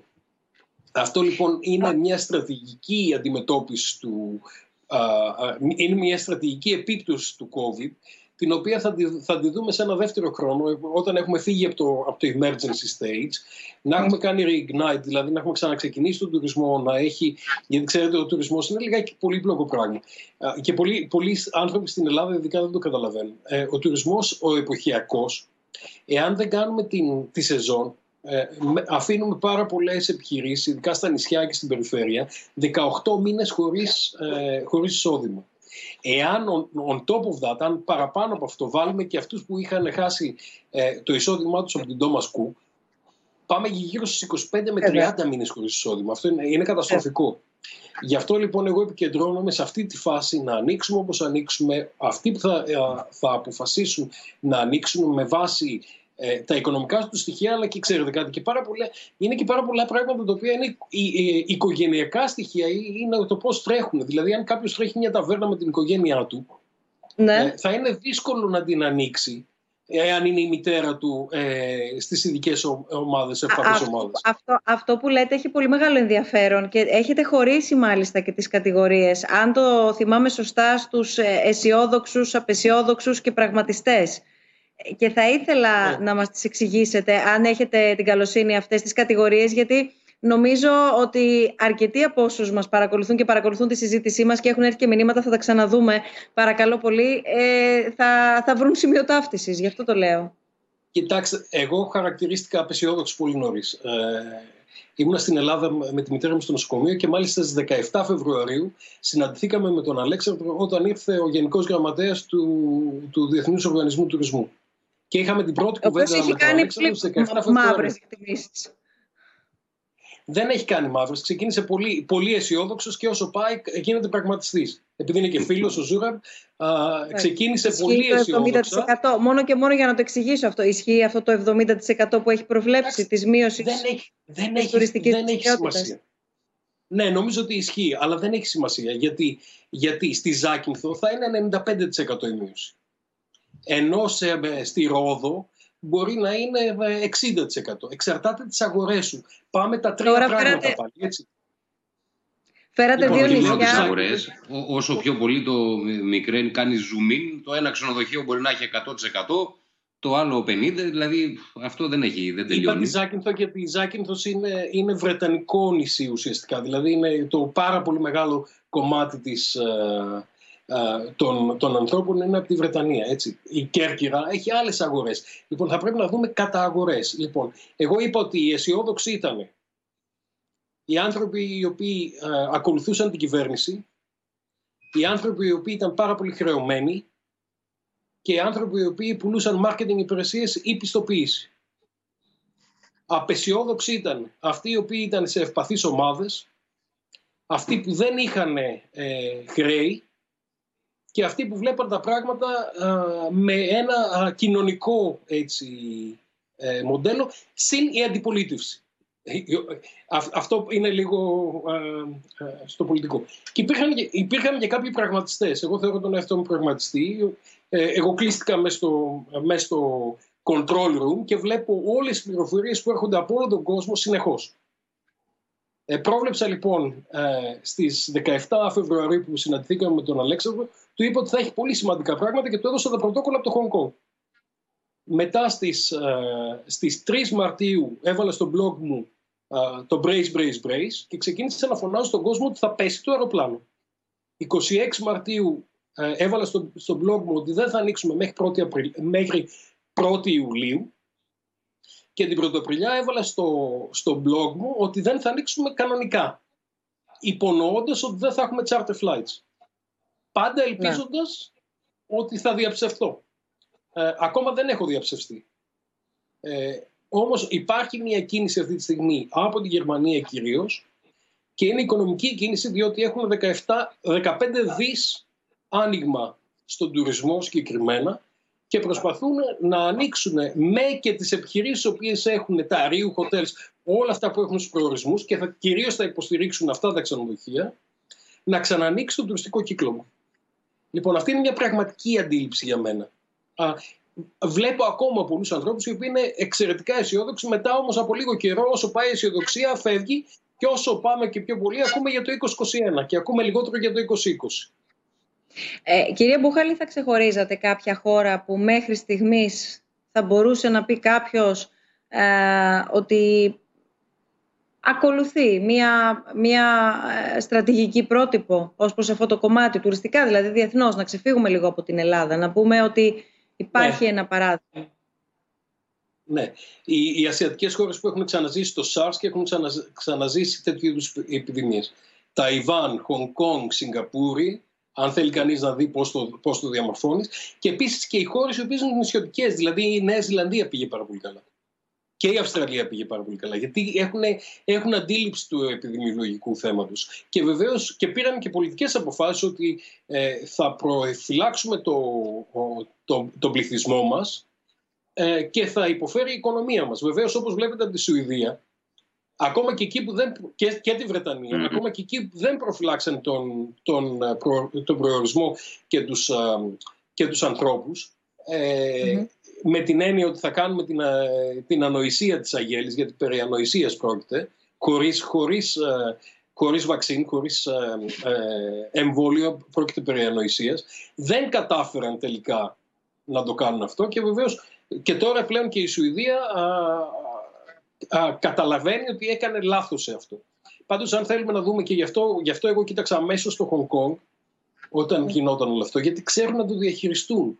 Έκλεισαν τα πράγματα όταν έπρεπε να τα κλείσουν, τα άνοιξαν και έχουν, έχουν τις σωστές, ε, τις σωστές, ε, τα σωστά πρωτόκολλα. Όταν, θυμάμαι όταν έδωσα στον, στον Αλέξανδρο και στον Γρηγόρη τα πρωτόκολλα, ε, ήταν, το οποίο είναι 85 σελίδες, μα μου είπαν, μα είναι 85 σελίδες. Αυτή τη στιγμή το πρωτόκολλο της Ρίου, της Ισπανικής, είναι 245 σελίδες, αν θυμάμαι καλά το οποίο έχει τη λεπτομέρεια την οποία χρειάζεται να δούμε έτσι ώστε να προστατευτούμε. Εμείς την έχουμε αυτή τη λεπτομέρεια. Χίλια συγγνώμη κύριε Βασιλική, έρχομαι σε εσάς γιατί έχουμε και ένα ερώτημα για εσάς. Αυτή τη λεπτομέρεια εμείς, κύριε Μπούχαλη την, την, την έχουμε; Ε, εθνικά θέλω να πω στη στρατηγική που μέχρι τώρα έχει εκπονηθεί για την περίπτωση της Ελλάδας. Υπάρχει αυτή η λεπτομέρεια. Καλώς ανοίξαμε. Ε, μπορεί να διατυπωθεί ποικιλοτρόπως το ερώτημα, αλλά να το δούμε επί του περιεχομένου. Είναι δύσκολη η απόφαση αυτή και είναι δύσκολη, είναι δύσκολη πολιτική και οικονομική απόφαση. Έτσι.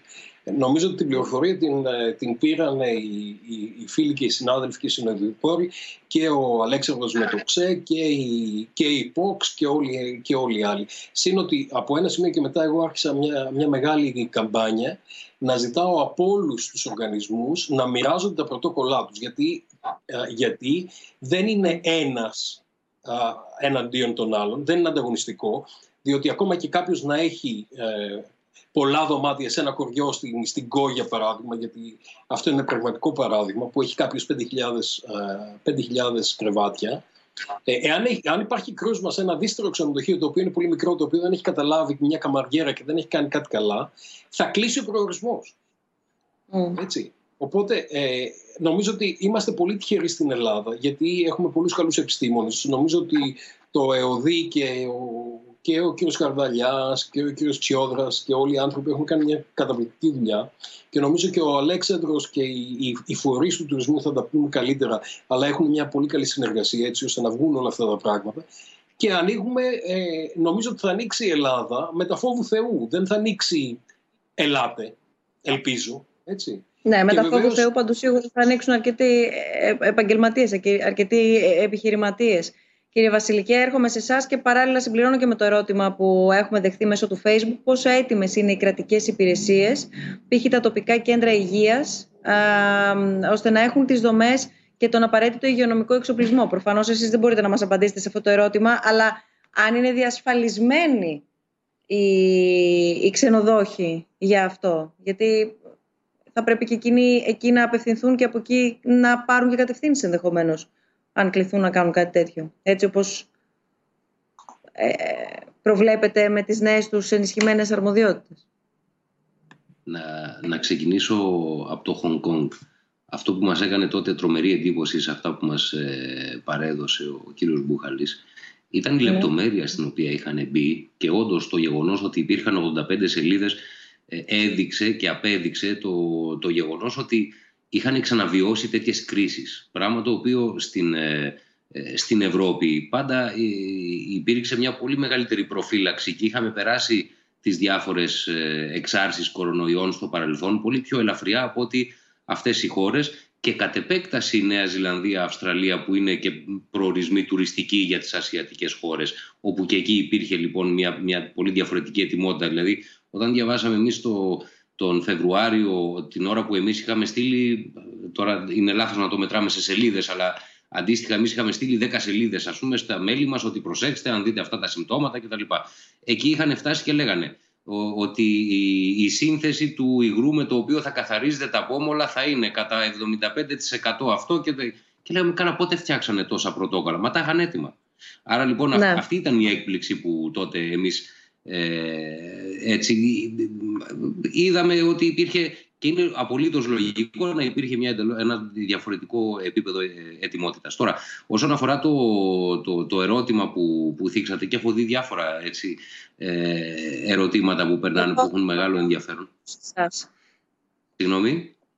Και το επόμενο ερώτημα που βλέπουμε τώρα είναι προς ναι. εσάς. Ε, ναι. εάν γνωρίζετε αν τα ξενοδοχεία που θα ανοίξουν θα έχουν κάποια κάλυψη ασφαλιστική, π.χ. νομική, σε περίπτωση που κάποιος ασθενήσει και εφόσον βέβαια ο ξενοδόχος στηρεί όλα τα πρωτόκολλα ασφάλειας, όπως παλιά. Θα, θα, θα σας πω κάτι το οποίο το συζητήσαμε πάρα πολύ σαν ξενοδοχειακό επιμελητήριο, απευθυνθήκαμε σε μεγάλες Ε, Καταρχάς, συζητήσαμε και με ασφαλιστικές εταιρείες και με την Ένωση Ασφαλιστικών Εταιριών έχει ανοίξει μια συζήτηση.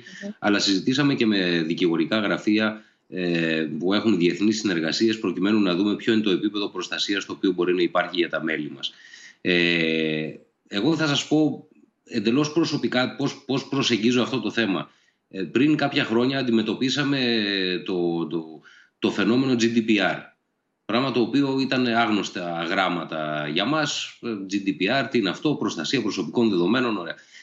Ε, στο GDPR και θα καταλήξω ε, σε αυτό το οποίο συζητάμε. Στο GDPR δεν μπορείς ποτέ να είσαι 100% ε, προστατευμένος. Εάν αυτή τη στιγμή πέντε hackers αποφασίσουν να μπουν σε ένα οποιοδήποτε ξενοδοχειακό ας πούμε site, θα το διαλύσουν. Εδώ τα στοιχήματα είναι αν θα μπουν στη CIA, ας πούμε, όχι στο, σε ένα ξενοδοχειακό site.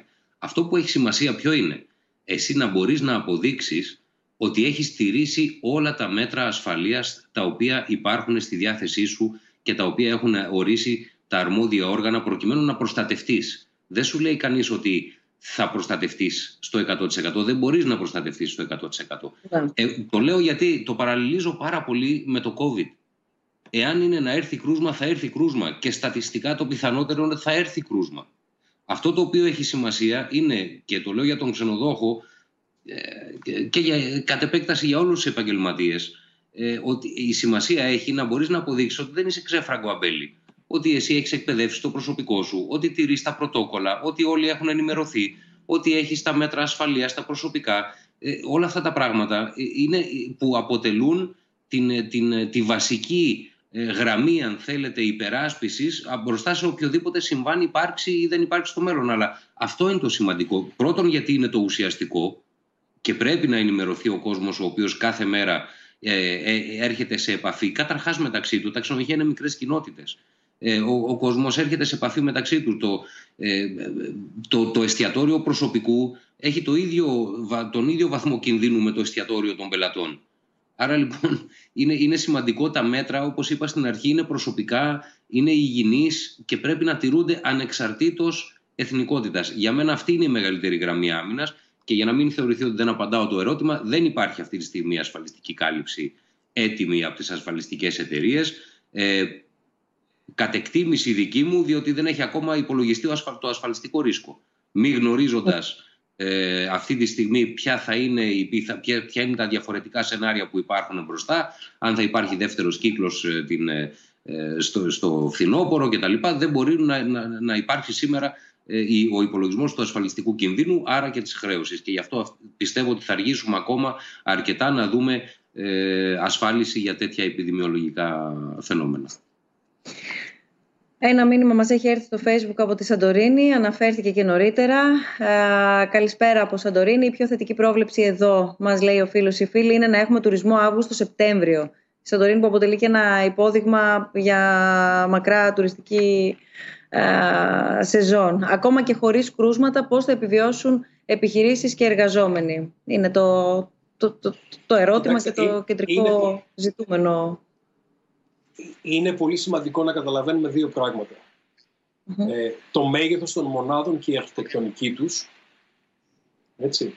Και ποιο είναι το καλάλι διανομής. Η Σαντορίνη και η Μύκονος έχουν ένα τεράστιο ποσοστό ανθρώπων σε σχέση με την υπόλοιπη Ελλάδα, οι οποίοι είναι κατευθείαν direct τουρίστες. Έτσι. Αυτό τι σημαίνει. Πολλοί άνθρωποι θα έρθουν μέσω Αθήνας και θα πετάξουν στη Σαντορίνη, κάποιοι και Ασιάτες, ε, και θα, θα πάνε στον προορισμό. Εάν, εάν κουβεντιάσει κανείς στην Γκο ή στη Ζάκυνθο ή στην Κέρκυρα, που έχει πολύ πιο μεγάλες μονάδες, είναι διαφορετικά τα δεδομένα. Άρα λοιπόν, και είναι κάτι το οποίο θα πρέπει να προσέξουμε ε, το πώς λειτουργούμε τον τουρισμό, γιατί δεν είναι όλες οι περιοχές να λειτουργήσουν ακριβώς με, τον ίδιο, με τον ίδιο τρόπο. Ενώ πολιτικά, ενώ πολιτικά ακούγεται έξυπνο και όμορφο, στην πραγματικότητα όμως δεν είναι έτσι. Θα πρέπει κανείς να δει τι δομές έχει, πώς διαμορφώνονται τα ξενοδοχεία, τι χώρο έχουν. Έτσι. Υπάρχουν ξενοδοχεία τα οποία είναι πολυκατοικίες και έχουν μεγάλα τέλη, κυρίως σε ξενοδοχεία πόλης. Και υπάρχουν ξενοδοχεία τα οποία είναι απλωμένα χωριά. Έτσι. Το, το κάθε ένα λοιπόν θα πρέπει να δει κανείς και τη διανομή του και το πώς έρχεται Και όλα, αυτά. όλα τα χαρακτηριστικά. Όλα τα χαρακτηριστικά. Εδώ λοιπόν έρχομαι, κυρία Ζούνη, για να δώσω χρόνο σε εσάς και στην έρευνά σας που αναφέρατε στην αρχή, αφού πω ότι περιμένουμε τις ερωτήσεις σας στα ε, social media, στα μέσα κοινωνικής δικτύωσης, μπορείτε να μας βρείτε σε Instagram και Facebook, SNF Dialogues. Υπάρχει ένα πρόβλημα με την πλατφόρμα μας, οπότε περιμένουμε τις ερωτήσεις σας είτε σε Facebook είτε στο Instagram, όπως ήδη κάνετε, είτε στο mail μας φυσικά, snfdialogues.org και τα διαβάζουμε όλα, τα βάζουμε στην κουβέντα μας. Έχει, έχει αξία μεγάλη να δώσουμε χώρο τώρα στο πώς ο προορισμός προφανώς έπαιζε ρόλο για τα ταξίδια μας, τι είναι αυτό που φαίνεται ότι πλέον αναζητούν οι όποιοι ταξιδιώτες, προγραμματίζουν να ταξιδέψουν ή ξεκινούν έστω δειλά-δειλά να κάνουν μία έρευνα αγοράς για όταν θα ταξιδέψουν.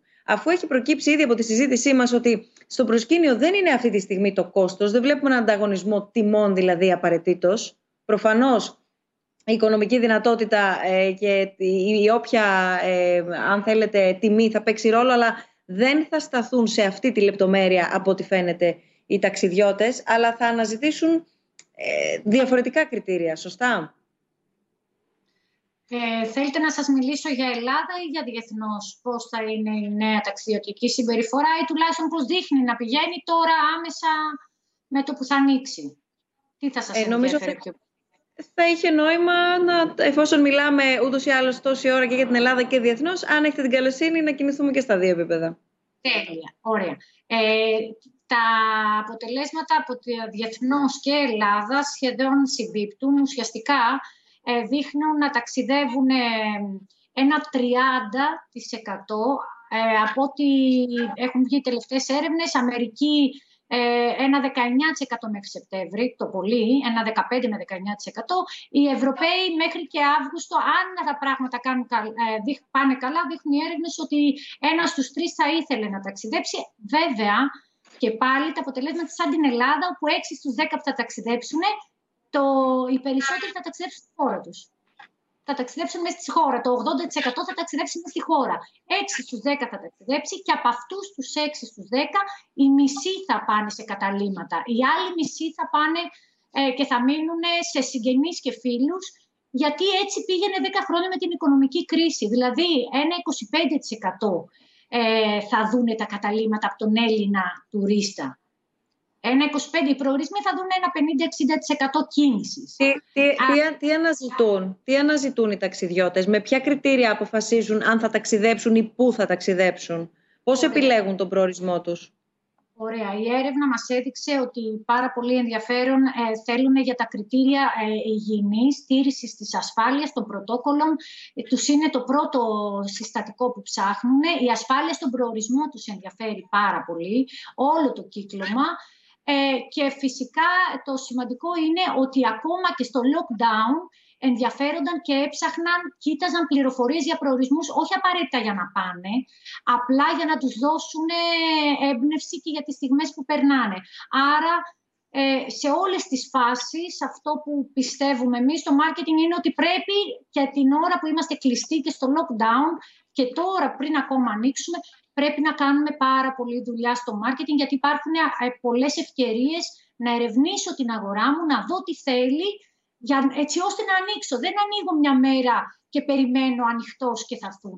Πρέπει από πριν Μπορείτε να έχω ένα παράδειγμα τι, τι ακριβώς εννοείται για να μπορέσουμε να το κατανοήσουμε περισσότερο; Ναι, για παράδειγμα δείχνει μεγάλη τάση να είναι η επιστροφή στη φύση.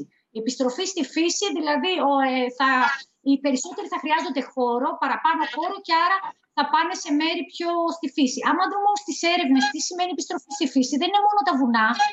Γιατί για τους Αμερικάνους ε, η επιστροφή στη φύση είναι η θάλασσα, ήλιο θάλασσα. Άρα, κατεξοχήν η Ελλάδα είναι ένας εναλλακτικός προορισμός στη φύση. Επομένως, αυτό πρέπει να το γνωρίζουν οι επιχειρήσεις για να διερευνήσουν μήπως να στοχεύσουν τις αντίστοιχες αγορές. Αυτοί που θα ενδιαφέρονταν να θέλουν νησιά ή θα ενδιαφέρονται ένα, ένα προϊόν το οποίο παρέχουμε εμείς, η επιχείρησή μας. Άρα η καθεμία πρέπει να κοιτάζει στοχευμένα τα αποτελέσματα της έρευνας και να κοιτάζει ποιες αγορές θα μπορούσε να στοχεύσει. Για παράδειγμα, λίγο που είχαμε δει το Google Trends τελευταίο μήνα, είναι κάποιες αγορές που δεν τις φαντάζεσαι. Μπορεί να είναι το Ντουμπάι, μπορεί να είναι κάποιες αγορές, η Ορδανία είχε βγάλει, κάποιος να κοιτάξεις στο μέρος του ποιοι ψάχνουν, ποιοι το ψάχνουν τώρα, μήπως είναι οι Πολωνοί και ποιοι είναι ασφαλείς αγορές. Να μην περιμένουμε δηλαδή μόνο ε, από τους άλλους να έρθουν. Να κάνουμε κι εμείς ερευνές όπου υπάρχει βέβαια και μετακίνηση. Έτσι, γιατί όπως είπε πολύ καλά ο κ. καθηγητής, δεν εξαρτάται μόνο αν μας ψάχνουν οι αγορές, αν υπάρχουν και μετακινήσεις να φτάσουν ή αν θα πρέπει να αλλάξουν 10 αεροπλάνα και εκεί πέρα να υπάρχει πρόβλημα με τον κορονοϊό όπως υπήρχε με το Κατάρ που έχει από τα μεγαλύτερα ποσοστά το Κατάρ στα τεστ ναι. στον κορονοϊό. Αυτό και τώρα πρακτικά από την ε, πλευρά της, ε, της αγοράς, από τη δική σας πλευρά, είναι κάτι που γίνεται, είναι κάτι που υπάρχουν περιθώρια να γίνει περισσότερο, ή πώς, ε, πώς, πώς το ακούτε, πώς το εκτιμάτε; Νο, νομίζω ότι είναι λίγο, νομίζω ότι είναι λίγο ελάτε, πρόημο ελάτε, να κάνει κύριε και μετά μας απαντάει ο κύριος Βασιλικός. Ελάτε. Ναι, νομίζω ότι είναι λίγο πρόημο να κάνει κανείς έρευνα και πρωτογενή έρευνα και μάλιστα quantitative, ε, ποσοτική. Ε, και ο λόγος που είναι αυτό είναι ότι τα, τα δεδομένα μεταβάλλονται πάρα πολύ γρήγορα. και, και ε, μπορεί να, να, να βγάλει συμπεράσματα τα οποία δεν μπορεί να μην ισχύουν πάρα πολύ γρήγορα. εγώ βλέπω μεταέρευνες από, από διάφορους ανθρώπους που έχουν βγάλει ε, έρευνες σε όλο τον κόσμο και αυτή τη στιγμή χωρίζω τέσσερα segments, έτσι, τέσσερες, τέσσερες ομάδες. Η μία ομάδα είναι αυτοί οι άνθρωποι οι οποίοι λέμε κάνουν shielding, είναι αυτοί οι άνθρωποι οι οποίοι προστατεύονται. Είναι άνθρωποι οι οποίοι είναι ίσως μεγαλύτερης ηλικίας, ίσως έχουν νοσήματα, για κάποιο λόγο δεν θα ταξιδέψουν φέτος. Υπάρχει μια δεύτερη ομάδα, είναι όλοι αυτοί οι άνθρωποι που έχουν χάσει το εισόδημά τους. Το έχουν χάσει το εισόδημά τους γιατί ε, τους απολύσανε. Στο προηγούμενο uh, web seminar που είχα ήταν όλοι οι άνθρωποι της uh, τουριστικής βιομηχανίας οι οποίοι απολύονται αυτή τη στιγμή και ψάχνουν να βρουν πού θα απασχοληθούν. Άρα υπάρχουν πολλοί άνθρωποι που έχουν χάσει τη δουλειά τους ή έχουν χάσει το εισόδημά τους ή ε, έχουν, ε, έχουν χάσει εισοδήματα από επενδύσεις ή από mortgage, στεγαστικό δάνειο, το οποίο έχει να κάνει με την απόδοση κεφαλαίων στην αγορά. Αυτοί λοιπόν οι άνθρωποι θα χτυπηθούν οικονομικά. Υπάρχει ένα άλλο, το τρίτο κομμάτι έχει να κάνει, εγώ τους λέω οι smart tourists και είναι αυτοί οι οποίοι κοιτάζουν να, θα, ανοίξει, θα ανοίξει η Ελλάδα, θα πάνε οι άνθρωποι, τι θα γίνει για τον επόμενο μήνα και μετά θα πάνε τακτικά. Υπάρχουν καλές τιμές, υπάρχουν πτήσεις και από πού φεύγουν. Και μετά υπάρχει και ένα άλλο τέταρτο κομμάτι το οποίο εγώ τους λέω καμικάζει. Και μας αφορά και πάρα πολύ. Μας αφορά πάρα πολύ ναι, επίσης στην Ελλάδα. Είναι επίσης ένα κομμάτι. Βέβαια. Οι καμικάζοι είναι αυτοί που απάντησαν στη Γεωργία ότι θα πάνε διακοπές. Θα πάω με κάθε... Έτσι δεν είναι. Είναι αυτοί που λένε ότι ε, θα πάμε. Σε κάθε κλάδο παγκοσμίως, κύριε καθηγητά, έχει βρεθεί ότι ένα 30% είναι risk takers. Έτσι τους λέει η βιογραφία. Είναι οι καμικάζοι που λέει ο κύριος καθηγητής. Αυτοί και οι οποίοι είναι μπορεί αυτοί... να είναι και επικίνδυνοι. Ε; Ακριβώς, γιατί είναι αυτοί οι οποίοι θα πάνε, θα πάνε στο μπαρ στη Μύκονο μπορεί να είναι ασυμπτωματικοί ή ίσως και λίγο συμπτωματικοί, αλλά να μην θέλουν να το παραδεχτούν. Και μην ξεχνάτε και κάτι άλλο το οποίο δεν το έχουμε βάλει στην κουβέντα και νομίζω ότι ε, είναι κάτι το οποίο πολλές φορές το ακούω, αλλά δεν το καταλαβαίνει ο κόσμος. Όταν μιλάμε για, για ταξιδιώτες, δεν μιλάμε για μεμονωμένους στην Ελλάδα κυρίως. Δεν μιλάμε με μεμονωμένους business traveler που θα πάτε εσείς στην Αμερική ή θα πάω εγώ στο Hong Kong να κάνω μια δουλειά και να γυρίσω. Μιλάμε για ανθρώπους οι οποίοι έρχονται σαν γκρουπ από τέσσερις τέσσερις ανθρώπους σαν οικογένεια. Αν έχεις Ιταλούς, θα είναι καμιά δεκαπενταριά φίλοι οι οποίοι είναι όλοι μαζί. Και οι Βρετανοί.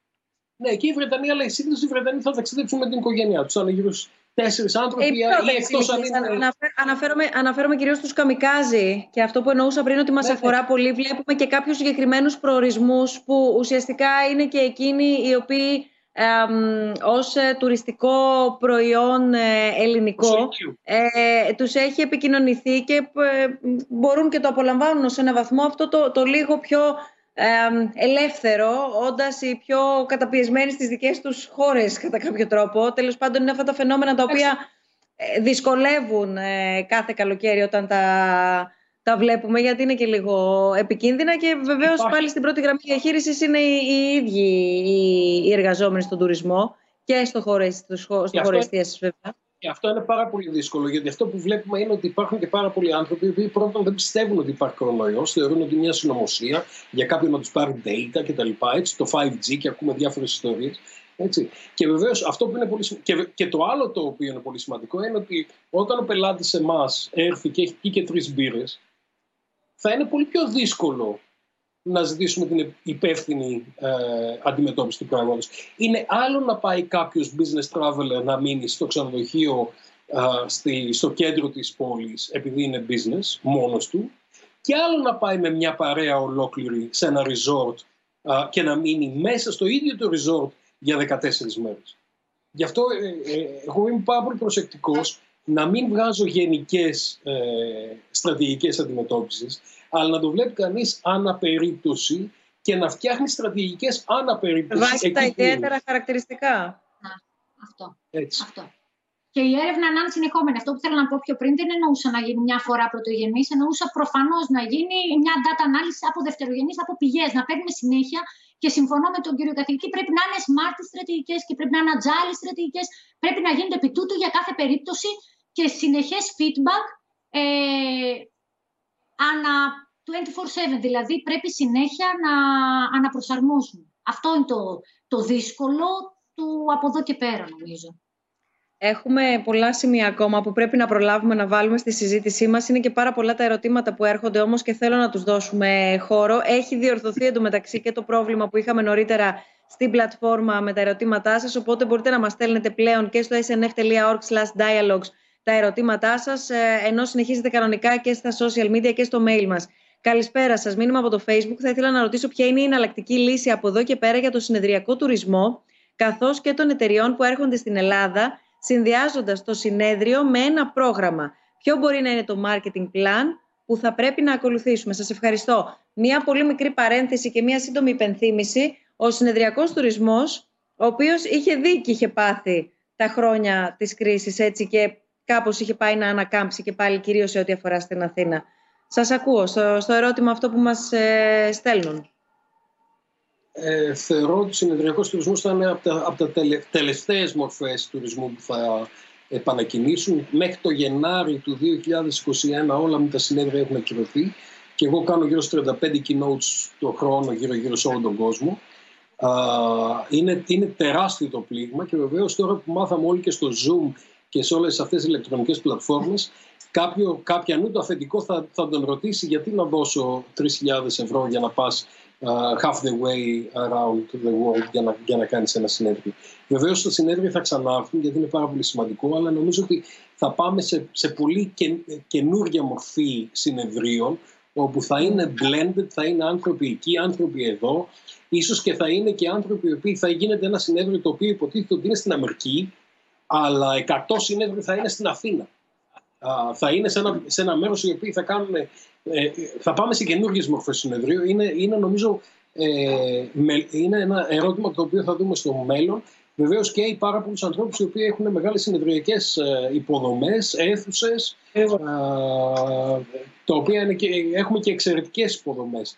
Νομίζω θα ξανάρθει και νομίζω θα ξανάρθει ε, γιατί δεν υποκαταστείται η, η ανθρώπινη επαφή. Αλλά νομίζω ότι θα αργήσει και υπάρχει και, ένα, και ένας άλλος παράγοντες εδώ, πολλοί από τους, ανθρώπους, πολλοί από τους ε, οργανισμούς δεν θα αφήσουν τους υπαλλήλους τους να, ταξιδέψει, να ταξιδέψουν mm. για επαγγελματικά ταξίδια συνεδρίων, διότι θα πάρουν την ευθύνη του να γίνει κάτι για τον υπάλληλό τους. δηλαδή, εμένα μου, μου απαγορεύτηκε να, να πάω σε συνέδριο, ε, σε συνέδριο από τον Μάρτι, νωρίς τον Μάρτι, μου απαγορεύτηκε να πάω στην Ασία οπουδήποτε. Γιατί ο, το, το, το Πανεπιστήμιο του Μπόρμουθ μου είπε ότι δεν διακινδυνεύω την υγεία σου για να πας σε συνέδριο. Κάνε ό,τι άλλο θέλεις, αλλά σε συνέδριο δεν πηγαίνεις. Λοιπόν, αυτό είναι πρόβλημα για τα συνέδρια. Κύριε Βασιλικέ, ε, ένας είναι ο συνεδριακός τουρισμός. Ε, από εκεί και πέρα είναι ο, ο τουρισμός έτσι όπως γνωρίζουμε τον, ε, και γνωρίζουν και στο εξωτερικό τον ήλιο και τη θάλασσα ε, της χώρας μας. Βεβαίως, ε, πρωτίστως θα έπρεπε να μιλάμε για πολιτιστικό τουρισμό, βεβαίως και μιλάνε αρκετοί στο εξωτερικό, αλλά έχει κανείς την αίσθηση ότι θα υπήρχαν περισσότερα, υπάρχουν περισσότερα περιθώρια ανάπτυξής του. Θέλετε λίγο να έρθουμε στο, στις προοπτικές, τη δυναμική, τις δυνατότητες και την επαναξιολόγηση, αν θέλετε, του ελληνικού τουριστικού προϊόντος. Τι αντιλαμβανόμαστε δηλαδή εμείς ως τουριστικό προϊόν το οποίο παρέχουμε και επικοινωνούμε, αλλά και να μας δώσετε όλοι συνομιλώντας και, και εσείς κύριε Μπούχαλη γνωρίζοντας και τη διεθνή εικόνα και εσείς κυρία Ζούνη έχοντας μελετήσει και, το, και τη διεθνή κοινότητα και στο τι αντιλαμβάνονται στο εξωτερικό για το ελληνικό τουριστικό προϊόν. Κύριε Βασιλική, ξεκινώ από εσάς, γιατί ε, ε, έχει νόημα λίγο να σταθούμε, νομίζω, στην προσέγγιση και στις προοπτικές που δημιουργεί για την επόμενη μέρα, ενδεχομένως έστω και από αυτές τις συνθήκες, που τώρα είναι δύσκολες, αλλά ίσως μπορεί να ξεκινήσει ένα προσχέδιο. Κοιτάξτε, έχει ξεκινήσει η κυβέρνηση εδώ και αρκετούς μήνες ε, την συζήτηση γύρω από, τον, ε, από την στρατηγική ε, ανάπτυξης του τουρισμού ε, και τον στρατηγικό σχεδιασμό σε, σε ορίζοντα δεκαετίας. Ε, πράγμα το οποίο είναι εξαιρετικά θετικό γιατί ο, ο τουρισμός είναι κάτι το οποίο χρειάζεται ένα, ένα, ένα σχέδιο όπως φαντάζομαι και όλες οι άλλες δραστηριότητες. Ε, αυτό το οποίο πιστεύω ότι σήμερα βιώνουμε, το είπα και προηγουμένως, ότι ε, θα λειτουργήσει αυτή η κρίση ως καταλήτης και επιταχυντής τάσεων ε, τις οποίες ούτως ή άλλως βλέπαμε. Ε, είπε η κυρία Ζούνη για τη φύση, το πώς βλέπει τη φύση η κάθε εθνικότητα μπορεί να έχει διαφορετικά, μπορεί και, και ο κάθε, ε, μπορεί, μπορεί αυτό να διαχωρίζεται μετά σε πάρα πολλές κοινωνικές ομάδες, είτε βάσει εισοδήματος, είτε βάσει περιοχής που διαμένει ε, κτλ. κτλ. Ε, νομίζω όμως ότι το, αυτό το οποίο πρέπει να, να έχουμε υπόψη μας ε, είναι γενικότερο. Δεν υπάρχουν πια σταθερές. Ε, δεν πρέπει να, να θεωρήσουμε ότι θα ξανακαταλήξουμε κάποια στιγμή ε, με δεδομένα τα, στα οποία θα μπορούμε να βασιζόμαστε για δεκαετίες. Η, η παγκοσμιοποίηση έχει φέρει, ε, θα σας το πω αλλιώς, όλοι, όλοι ξέρουμε ε, και οι γονείς μας με τους γονείς τους πάντα λέγανε πω, πω εγώ στη γενιά μου δεν είχα αυτό. Α, αυτή η γενιά έχει πάει αλλού. Εμείς δεν είχαμε αυτά τα πράγματα κτλ. κτλ. Όλες οι γενιές το λένε η μία για την άλλη. Αυτό το οποίο έχει αλλάξει σήμερα όμως είναι η ταχύτητα με την οποία το, λένε, το λέει πια ο κόσμος. Ε. Και, και, και χωρίς να αλλάξεις γενιά, υπάρχουν πράγματα τα οποία γίνονται μέσα σε πέντε χρόνια, τα οποία πέντε χρόνια πριν δεν μπορούσες να τα φανταστείς. Αυτό σε, σε άλλο χρόνο θα έπαιρνε 50 χρόνια. Τώρα παίρνει 5. Τι θέλω να πω με αυτό, ότι τα πράγματα θα συνεχίσουν να αλλάζουν ραγδαία και να αλλάζουν πολύ πιο γρήγορα και πολύ πιο σύντομα και οι συνήθειες. Άρα το, το σημαντικό για μένα δεν είναι, είδα προ, προηγουμένως, έχουν, έχουν ε, περάσει πολύ ωραίες ερωτήσεις. Μία, μία ερώτηση που είναι το million dollar question, γιατί προφανώς για φέτος δεν θέλει κανείς να κάνει προβλέψεις, αλλά κάποιος ρώτησε πώς βλέπουμε τη χρονιά του 2021. Ε, πια η άποψή μου είναι ότι πολύ δύσκολα θα γίνονται προβλέψεις. Και αυτό το οποίο θα μας χαρακτηρίσει, θα χαρακτηρίσει την επιτυχία θα είναι η, η δυνατότητα να προσαρμόζεται κάποιος. Ε, η ευελιξία δηλαδή. Η ευελιξία, όχι, όχι απαραίτητος εθνικά. Ε, έχουμε όμως την τύχη σαν χώρα να έχουμε ε, ένα πολυνησιακό χαρακτήρα και έναν χαρακτήρα επίσης ε, διαφορετικότητας μεταξύ προορισμών που πιστεύω ότι μπορεί να καλύψει πολύ, διαφορετικό, πολύ διαφορετικές ανάγκες επισκεπτών. Άρα λοιπόν για μένα εκεί πρέπει να, να, να επενδύσει κάποιος, να, να, να μην φοβηθεί κάποιος να πάρει αποφάσεις στρατηγικές, να απευθυνθεί σε κάποια niche markets και να πει εγώ αυτό το νησί, αυτό τον προορισμό θα τον πάω προς αυτή την κατεύθυνση.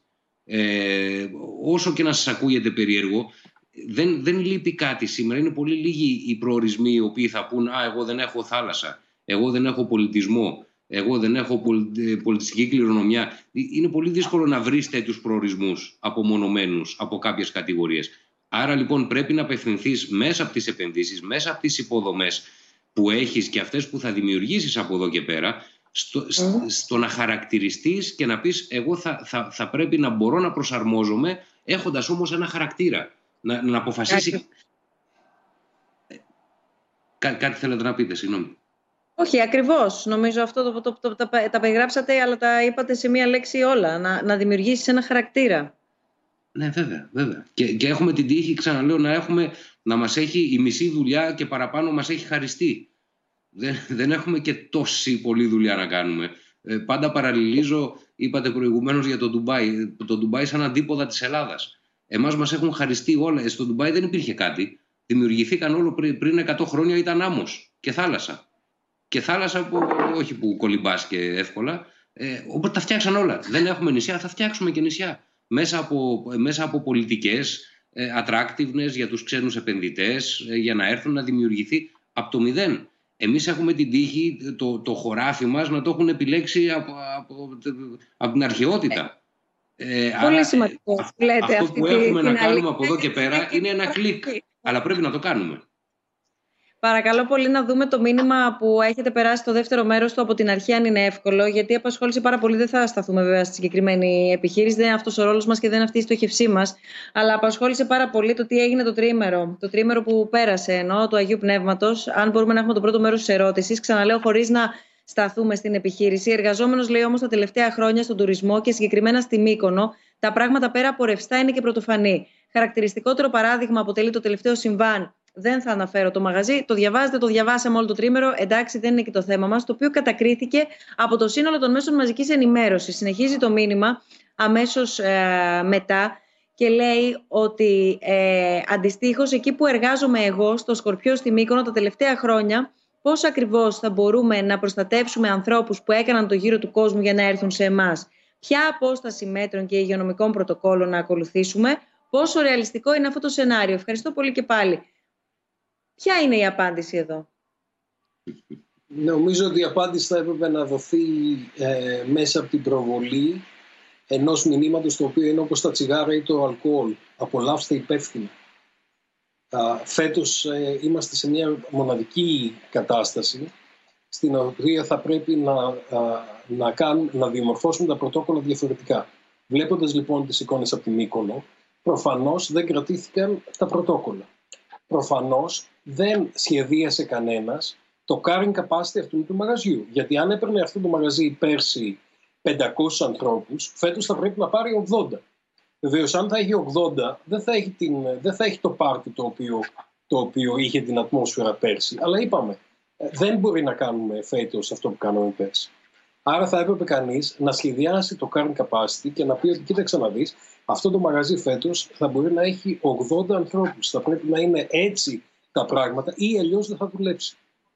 Και βεβαίως χάρηκα όταν, όταν κάποιοι φέρνουν, ε, η κυβέρνηση ε, και η πολιτεία φέρνει πρόστιμα ή κυρώσεις σε αυτούς οι οποίοι δεν ακολουθούν αυτό διότι το κάνουν, ε, ε, διακινδυνεύουν την ασφάλεια την δικιά τους πρώτα του τοπικού προορισμού και εδώ θέλω να μιλήσω γι' αυτό γιατί είναι πολύ σημαντικό και, ο, και, των, και των πελατών τους και όλων των υπόλοιπων. Ξέρετε, αν θα κάναμε μία έρευνα σε μια τουριστική περιοχή και ρωτάγαμε τους ανθρώπους, τους ντόπιους, θέλατε να ανοίξει ο τουρισμός φέτος.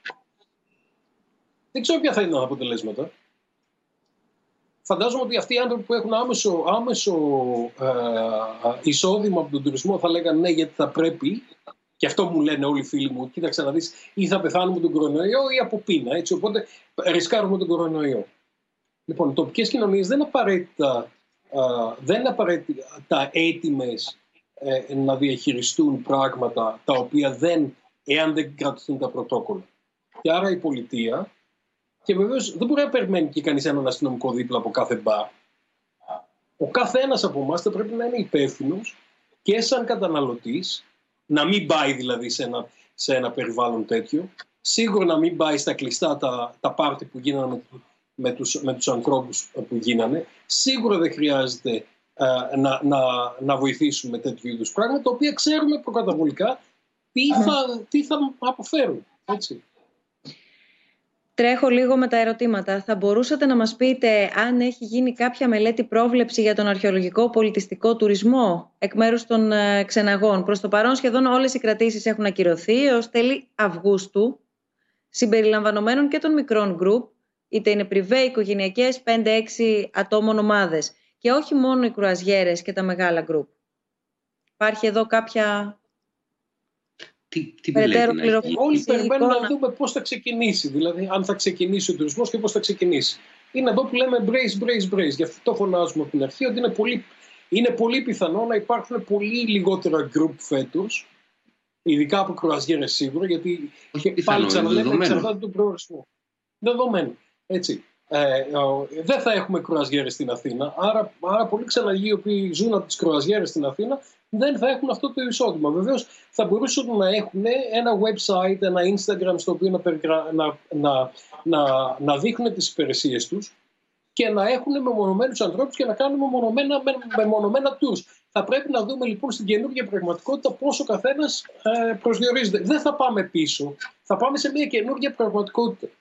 Η καινούργια πραγματικότητα θα είναι τελείως διαφορετική από την, από την προηγούμενη. Έτσι. Ε, θα πάμε λοιπόν σε ένα καινούργιο, σε ένα καινούργιο περιβάλλον. Ακόμα και για όσους θέλουν να κάνουν μια ξενάγηση, γιατί το ερώτημα δεν αναφερόταν. Αναφερόταν, ε, ναι, μεν στις κρουαζιέρε κλείνοντας, αλλά αναφερόταν ακόμα και στις ξεναγήσεις σε αρχαιολογικούς ή πολιτιστικούς προορισμούς πέραν των, ε, της κρουαζιέρας, από μικρότερα ε, groups. Και εδώ πέρα υπάρχει πρόβλημα, το επιβεβαιώνετε από την εικόνα που έχετε εσείς, αν έχετε. κάτι, εάν, εάν, δεν, εάν δεν έρθει ο πελάτης, ε, θα, θα σου το πω με οικονομικούς όρους. Το, ο, ο ξενοδοχειακός τζίρος στην οικονομία έχει ένα πολλαπλασιαστή. Ναι. Που, α, ξεκινάει από 2-2,5 και φτάνει να είναι και πολύ μεγαλύτερος σε βάση κάποιες μελέτες. Ε, ο ξεναγός ε, είναι, είναι μέρος του πολλαπλασιαστή. Η ταβέρνα επίσης. Ε, το μαγαζί που πουλάει ρούχα επίσης. Τα σουβενίρ. Δηλαδή, εάν δεν έρθει ο κόσμος, ε, είναι προφανές ότι θα, θα υποφέρουν όλες αυτές οι κατηγορίες. Ο υδραυλικός, ο οποίος το χειμώνα θα κάνει ανακαίνιση.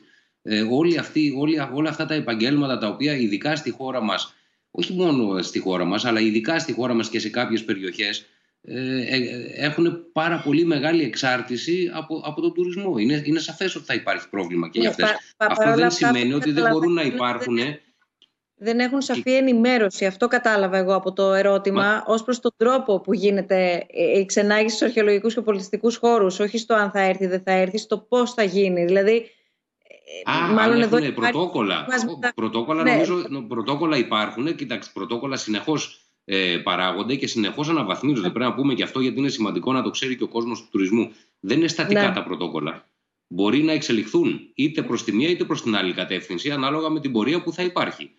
Άρα λοιπόν, ε, όπως είπα ε, εισαγωγικά, τα χρονοδιαγράμματα δεν είναι ιδανικά, αλλά με αυτά πρέπει να ζήσουμε. Ζούμε πρωτόγνωρες καταστάσεις ε, και, και νομίζω ότι ε, ναι, μπορεί να, να κριτικάρει κάποιος και να πει γιατί βγήκε τώρα αυτό το πρωτόκολλο και δεν βγήκε πριν μια εβδομάδα ή πριν δέκα μέρες. Να είστε σίγουροι ότι γίνονται πολλές συζητήσεις γύρω από αυτά τα πράγματα και δεν είναι εύκολο να παίρνονται οι αποφάσεις. Να πω όμως και κάτι πάνω στην τεχνολογία. Κάτι, Πάρα πολλές... δεν έχει μιλήσει καθόλου και είναι και πολύ διακριτική.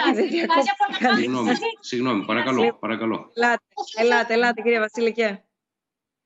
Να, να, πω, να, πω, να, να πω ε, ένα τελευταίο πάνω σε αυτό και επειδή είναι η δεύτερη ερώτηση που βλέπω για τους ξενοδοχοϊπαλλήλους θα μου επιτρέψετε ένα σχόλιο πάνω σε αυτό επίσης. Ε, οι, υπάρχουν πολλές start-up τις οποίες στηρίζουμε σαν ξενοδοχειακό επιμελητήριο μέσα από το πρόγραμμα που έχουμε τον, του επιταχυντή οι οποίες προσαρμοστήκαν στην καινούρια εποχή. Ε, μπήκαν στο virtual tour των, ε, των, των υπηρεσιών τις οποίες προσφέρανε. Άρα υπάρχουν οι λύσεις. Πρέπει και αυτές να τις μελετάμε. Αυτό που λέει ο κ. Μπούχαλης Πρέπει να μπούμε στην καινούρια εποχή. Και εκεί ως χώρα έχουμε δυστυχώς, δεν είμαστε πρωτοπόροι, αλλά πρέπει να γίνουμε διότι έχουμε τους ανθρώπους οι οποίοι μπορούν να το παράξουν. Και πολύ γρήγορα να απαντήσω και την ερώτηση για τους ε, ε, υπαλλήλους. Ε, ε, είναι μια βασική ερώτηση. Θα μου επιτρέψετε να μην την απαντήσουμε μόνο γρήγορα, γιατί εδώ πέρα.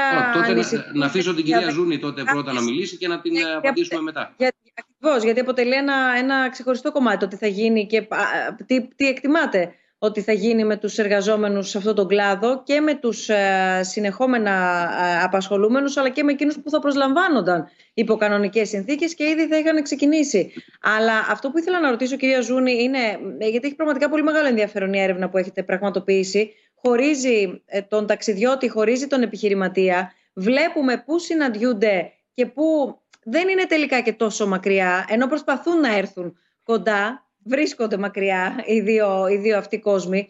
Θέλω τη δική σας εκτίμηση, γιατί το, το, το ανοίξατε πριν το θέμα εσείς, για το τι περιθώρια υπάρχουν διαφορετικής προσέγγισης. Είπατε για παράδειγμα ότι μπορούμε να καλλιεργήσουμε καλύτερα το κομμάτι της έρευνας και να, να δούμε τι αναζητήσεις γίνονται για να μπορέσουμε να φτιάξουμε το δικό μας marketing, αν θέλετε, γύρω από τον τουρισμό μας. Αυτό και πρακτικά πώς θα μπορούσε να γίνει και πώς με κάποια εργαλεία τώρα, αν θέλετε και πιο άμεσα θα μπορούσαμε κάπως να, να, να πειραματιστούμε, να πάρουμε μια, κάποια πρώτα δείγματα. Κοιτάξτε, εγώ στο άμεσο θεωρώ ότι ο καθένας από όλες τις πλευρές, σε όλα τα επίπεδα, και το κράτος και οι προορισμοί και οι επιχειρήσεις και οι πολίτες πρέπει να αναλάβουν τις ευθύνες τους. Όλοι όμως, όχι μην περιμένουμε μόνο, μόνο από τη μία μεριά, ατομική ή συλλογική ευθύνη. Πρέπει όλοι να ασκήψουν πάνω στο θέμα και ο καθένας να αναλάβει τις ευθύνες. Αυτό είναι το άμεσο. Επίσης πρέπει να υπάρξει στοχεσμένη βοήθεια. Δηλαδή είναι πολύ δύσκολη η σεζόν τώρα το καλοκαίρι μέχρι Σεπτέμβρη από ό,τι πιστεύω εγώ. Άρα εκεί πρέπει να υπάρχει βοήθεια στοχευμένη από τα συλλογικά όργανα, από πάνω, ε, κυρίως top-down. Να υπάρχει βοήθεια και όμως από εκεί και πέρα για την επόμενη μέρα συμφωνώ απόλυτα ότι πρέπει να δουλευτούν τα μοντέλα, τα επιχειρησιακά, ο καθένας σε ατομικό επίπεδο και ίσως και συλλογικό να δούνε κάποιοι προορισμοί. Ε, άρα, εγώ αν με ρωτάτε τι θεωρώ, ότι κρατάμε την αισιοδοξία μας, γιατί ε, ακόμα και αν δουλέψουμε με τους Έλληνες την καλοκαιρινή σεζόν, αν όλα τα πράγματα πάνε καλά, μετά θα πάμε καλύτερα και θα δουλέψουμε και με τους ξένους. Άρα τώρα θα κάνουμε το τεστ. Θα είναι η σεζόν τεστ, να δουλέψουμε τα πρωτόκολλά μας, να δουλέψουμε τους ανθρώπους μας, να έχουμε κάνει τα κοστολογιά μας. Άρα να ξέρουμε ότι θα ανοίξουμε σε χαμηλότερη πληρότητα, αλλά θα δουλέψουμε έτσι. Ε, είναι χρονιά όμως αναγέννησης, πρέπει να δουλέψουμε και για την επόμενη μέρα, πρέπει να δούμε τι μπορούμε να κάνουμε διαφορετικά. Και αυτό εγώ που ε, ε, θεωρώ ότι πρέπει να γίνει είναι να εκμεταλλευτούμε όλα, να αξιοποιήσουμε μάλλον καλύτερα, όλα τα στάδια του ταξιδίου ενός πελάτη. Που το, τα, τα στάδια του ταξιδίου ξεκινάνε από το σπίτι του. Ξεκινάνε, τα, τα περισσότερα τα κάνει πριν έρθει καν στον προορισμό, πριν έρθει καν στην επιχείρηση. Αυτό δεν το είχαμε πιάσει. Δεν είχαμε ασχοληθεί πάρα πολύ. Περιμέναμε να μας έρθει ο τουρίστας. Άρα, ίσως θα πρέπει να βρούμε ευκαιρίες και επιχειρηματικά μοντέλα και ειδικά αν ε, ε, επαληθευτεί το Harvard που λέει ότι μέχρι το 2022 θα έχουμε και social distance και μπορεί να έχουμε και επόμενα lockdown. Άρα αν μερικές περιόδους τα επόμενα χρόνια που λέει ότι μπορεί να έρχονται και επιδημίες μετά την πανδημία, αν τα επόμενα χρόνια αναγκαζόμαστε να ξαναμπαίνουμε, ίσως θα πρέπει να δουλέψουμε και μοντέλα όταν θα είναι ο τουρίστας στο σπίτι του, πώς η επιχείρηση μπορεί να τον κάνει engage, πώς μπορεί να συνεργαστεί. Και ένα παράδειγμα σας λέω είναι να του πεις σε ένα δωμάτιο το διαμορφώνεις όπως θέλεις εσύ ή στον μποστάνι μου, σε, στο χωριό στην Αστυπάλαια, καλλιεργώ αυτό και θα στο στείλουμε e-shop. Έτσι ώστε να έχουμε πολλαπλά κέντρα κέρδους αλλά αυτό θέλει χρόνο, το οποίο όμως θέλει εκπαίδευση και συνεργασία. Δηλαδή τώρα θέλει ε, αντίσταση Στη συνέχεια του χαρακτήρα που περιέγραψε πολύ έτσι εύστοχα και κατανοητά νωρίτερα ο κύριος Βασιλικός, ε, ε, έρχεστε και μας, ε, μας βάζετε και ουσιαστικά ακόμα μία φορά την προσέγγιση της, της πιο ολιστικής εμπειρίας, δηλαδή να τον αγκαλιάσουμε τον τουρίστα, να μην τον δούμε ήρθες, έφυγες για να δούμε όλοι μας για να δούμε, έτσι. Τι άφησε, σε ποιο μοντέλο ήρθες, αν έμεινε σε all inclusive, αν έμεινε σε κατάλημα, που έφαγες, αν βγήκες έξω. Να, να, να βγούμε λίγο από αυτήν την προσέγγιση πια, ίσως είναι και παλαιότερων δεκαετιών αυτή η προσέγγιση. Σε, Κύριε Μπουχαλή... Μην, μην, αγκαλιά, μην αγκαλιάσετε κανένα τουρίστα φέτος. 1,5 μέτρο ναι, απόσταση. Σίγουρα. Ενάμιση ναι. Κρατάμε το πρωτόκολλο. Να, να έρθει και δεν θα τον αγκαλιάσουμε. Ναι, ναι, ναι, ναι, ναι, σωστό, ναι. σωστό. Ε, για να δώσουμε αξία στον πελάτη πρέπει να, το, να, το, να το δώσουμε έμπρακτα, δηλαδή ότι τον έχουμε μελετήσει, τον έχουμε στοχεύσει και του δίνουμε Ακριβώς. κάτι που έχει αξία γι' αυτό. Ασχολούμαστε δεν, λοιπόν δεν μαζί του. Μια ζωή να, να ασχοληθούμε μαζί του. Να επαναξιολογήσουμε, θα έλεγα, και τη λέξη φιλοξενία. Λοιπόν, μήπως αυτό το έτος χαμένης τουριστικής περίοδου mail έχουμε λάβει είναι ευκαιρία για τα τουριστικά πρακτορία να επανεξετάσουν τα προϊόντα τουρισμού που πουλούν; Μήπως είναι ευκαιρία να σχεδιάσουμε και να προωθήσουμε εκδρομές και περιοχές με τη λογική του υπεύθυνου τουρισμού, εκπαιδευτικού τουρισμού, να συνδέσουμε το φυσικό και το ανθρωπογενές περιβάλλον και ούτω καθεξής; Αυτό δεν θα οδηγούσε και στην επιμήκυνση της τουριστικής περίοδου και ταυτόχρονα σε έναν υγιή τουρισμό; 100%. Πάρα πολλά ερωτήματα και, στρατηγικά. όχι, μόνο, όχι μόνο τα τουριστικά πρακτορία. Όλοι πρέπει να μπουν σε αυτή τη λογική, αλλά με μια διαφορά αυτό που είπα πριν. Δεν είναι η, η, η δουλειά που πρέπει να κάνουμε στο έτος της χαμένης τουριστικής περίοδου. Είναι μια μόνιμη δουλειά η οποία θα πρέπει να επαναπροσδιορίζεται συνεχώς. Αυτό το οποίο είπε η κυρία Ζούνη πριν, έχουμε πάλι μία από τις startup που έχουμε στο Capsule κάνει αυτή τη δουλειά μαζεύει από τον Μποστάνη και στέλνει σε μια χώρα ακριβώς αυτό το οποίο περιγράψατε. Ε, δηλαδή υπάρχουν πράγματα τα οποία πρέπει να γίνουν. Πρέπει όμως να ψάξουμε, πρέπει να δούμε τι ζητάει. Ε, έχει πολύ data, πρέπει να μαζέψουμε τι θέλει ο, ο κόσμος ε, και, να, και, και να μελετάμε συνεχώς προκειμένου να είμαστε ευέλικτοι και να επαναπροσδιορίζουμε το προϊόν μας. Επόμενη ερώτηση σχετικά με τα βάουτσερ. Εδώ πέρα και αν έχει γίνει επίσης πάρα πολύ συζήτηση. Υπάρχει κάποιος εγγυητής; Υπάρχουν χώρες που μπαίνει τον κράτος εγγυητής, αλλά μόνο στην περίπτωση επιχείρησης καταναλωτής. Στην περίπτωση επιχείρησης, επιχείρησης τι προβλέπετε; Μπορεί μια επιχείρηση να χρησιμοποιήσει το voucher για λογαριασμό μιας άλλης επιχείρησης; Άμα κάποια επιχείρηση κηρύξει πτώχευση ή σε περίπτωση ξενοδοχείου αλλάξει management. Δεν ξέρω αν συνεχίζεται η, η ερώτηση ή αν έχει κοπεί. Νομίζω αυτό είναι το, το ερώτημα. Δεν νομίζω ότι έχει συνέχεια. Κύριε Βασιλική, νομίζω εσείς είστε ο καταλληλότερος να δώσει μια απάντηση. Εγώ θα πω καταρχάς ε, ιστορικά μέχρι στιγμής αυτό το οποίο έχουμε δει και αντιμετωπίσει είναι το ανάποδο. Είναι οι ξενοδόχοι να μην πληρώνονται από, το, από τον ε, tour operator ο οποίος ε, αφήνει θέση, όχι το ανάποδο. Ένα ξενοδοχείο και να, να, να αλλάξει η ιδιοκτησία, ε, το, ο καινούριος ιδιοκτήτης παίρνει και τα assets και τα liabilities. Θα μπει μέσα και θα, θα έχει και την υποχρέωση ε, απέναντι στο, στο voucher.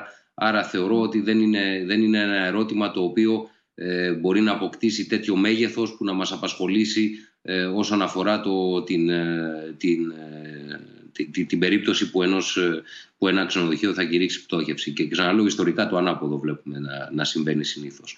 Τώρα, επειδή είναι ιδιαίτερες οι, οι, οι εποχές που ζούμε, ε, δεν ξέρω εάν υπάρχουν ε, ε, χώρες οι οποίες το έχουν εγγυηθεί, δεν το θυμάμαι αυτή τη στιγμή.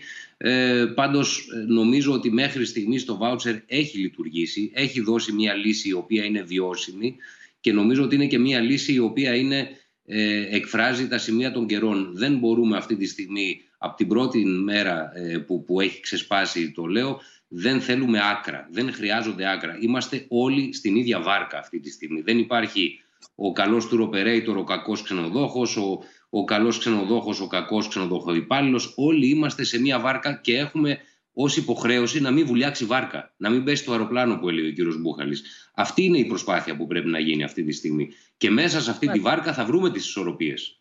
Άρα λοιπόν ε, δεν μπορείς να ζητήσεις από τον ξενοδόχο να επιστρέψει όλες τις προκαταβολές που έχει πάρει. Δεν είναι βιώσιμο. Ούτε όμως είναι σωστό από τον ξενοδόχο να πει τα φλακ ας ερχόσουν.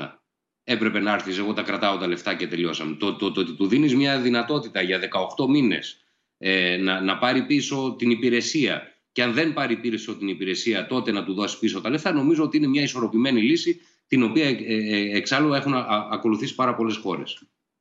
Η υιοθέτηση λύσεων τηλεϊατρικής μπορεί να εξελίξει τον ελληνικό, το ελληνικό τουριστικό προϊόν, ενισχύοντας, για παράδειγμα, το αίσθημα ασφάλειας των επισκεπτών. Θα δεχθούν οι τουρίστες να υπομισθούν το κόστος αυτών των υπηρεσιών, εάν προκύψει ανάγκη εκτίμησης από γιατρό. Μπορούν τα καταλήματα ενδεχομένως να υπομισθούν το, το συγκεκριμένο κόστος. Κύριε Βασιλικέ, εσείς πάλι θα πρέπει να δώσετε μια εκτιμωμένη απάντηση. Ε, δεν έχω καταλάβει αν ρωτάει για οριζόντια ε, για οριζόντιο μέτρο ή αν είναι κάτι το οποίο κατά περίπτωση θα γίνεται.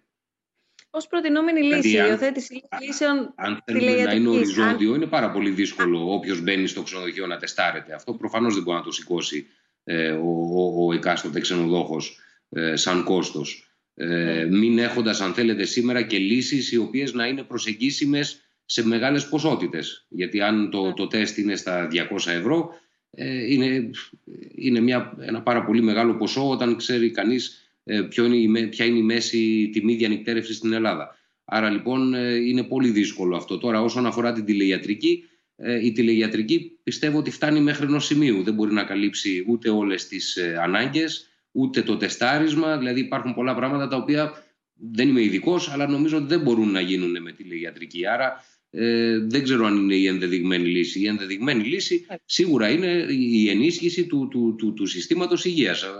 Ε, ξέρετε, μην, μην κάνουμε το λάθος να διαφοροποιούμε τους επισκέπτες από τους μόνιμους κατοίκους. Ε, μου, μου το είχε πει για άλλο λόγο ο, ο δήμαρχος της Φλωρεντίας μια μέρα που μιλάγαμε σε ένα συνέδριο μαζί.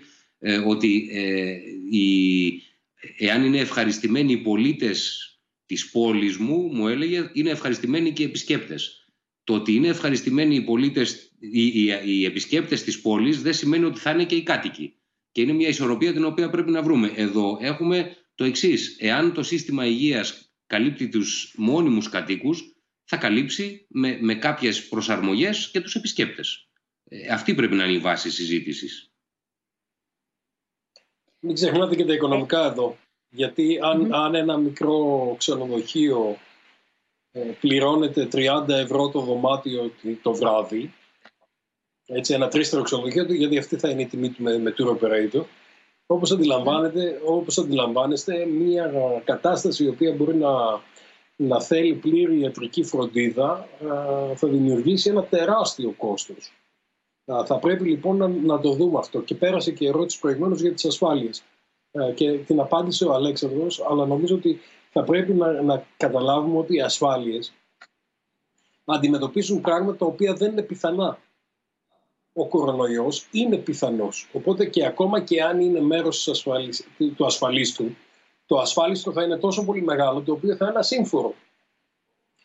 Οι περισσότερες ασφάλειες αυτή τη στιγμή δεν, δεν καλύπτουν τον κορονοϊό ούτε για, τον, ούτε για τους tour Και αυτό είναι ένα τεράστιο θέμα και εκεί, εκεί είναι μία από τις μεγάλες μου ε, ε, ε, ε ένα από τα μεγάλα σημεία τα οποία υποστηρίζω ότι δεν μπορεί φέτος ο tour operator να λειτουργήσει διότι δεν θα ασφαλιστεί. Και δεν μπορεί να πάρει τέτοιου είδους ρίσκο και να λειτουργήσει χωρίς ασφάλεια. Από πού μπορεί ένας επιχειρηματίας να λάβει όλες τις απαραίτητες πληροφορίες ε, και να, να, να έχει πρόσβαση ουσιαστικά σε όλα τα δεδομένα γύρω από τον τουρισμό έτσι ώστε να κατανοήσει τουριστικές τάσεις και να αναπροσαρμόσει τη στρατηγική του; Τώρα αυτό ε, σαν έναν οδηγό πλεύσης, νομίζω. Κοιτάξτε, εδώ υπάρχουν πάρα πολλές Οι ακαδημαϊκοί θα απαντήσουν.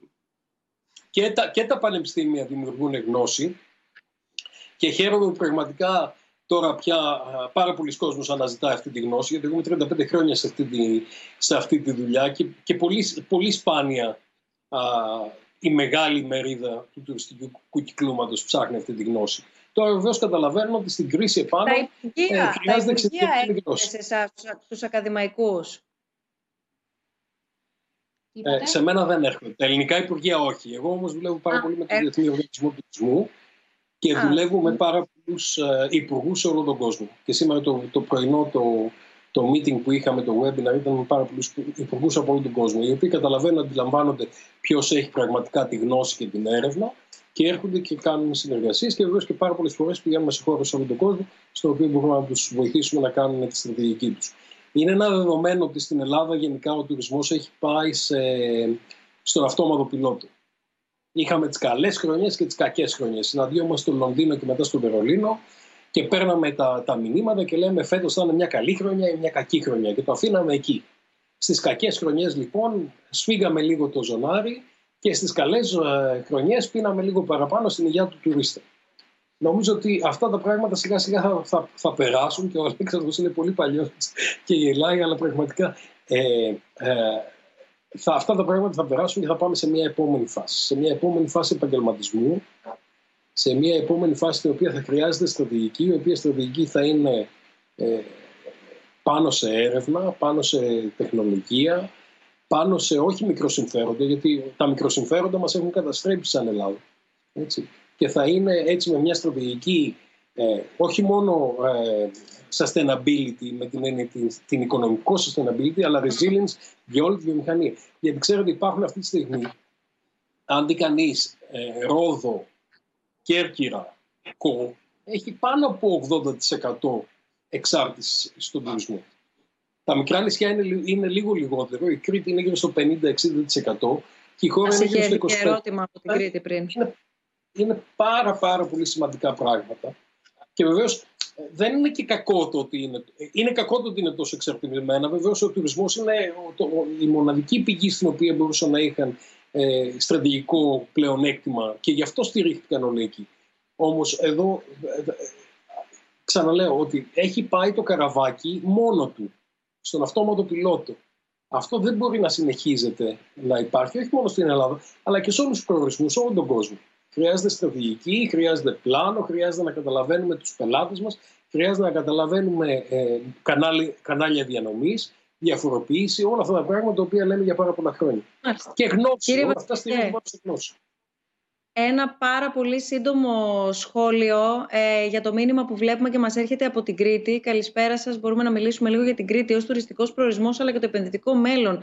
Να, να μας δώσετε έτσι μία, μία εκτίμηση για τις δυνατότητες, αν μη τι άλλο, ε, αυτού του, του τόπου. Ναι, δεν θα είναι ε, αντικειμενικό αυτό που θα πω, παρόλο που είμαι από τη Λίμνο, ε, επειδή πάω κάθε χρόνο στην Κρήτη και κάνω το καζάνι μου, ε, καταλαβαίνετε ότι είναι, θα είναι πολύ υποκειμενική η τοποθέτησή μου. Ε, Παρ' όλα αυτά θα χρησιμοποιήσω και την Κρήτη για να, ε, για να πω ότι ε, και να, και να επαναλάβω αυτό που είπα προηγουμένως. Όλοι οι προορισμοί πρέπει να βρουν ταυτότητα. Η Κρήτη έχει την δυνατότητα να διαλέξει από την πλήρη παλέτα. Δεν της λείπει απολύτως τίποτα.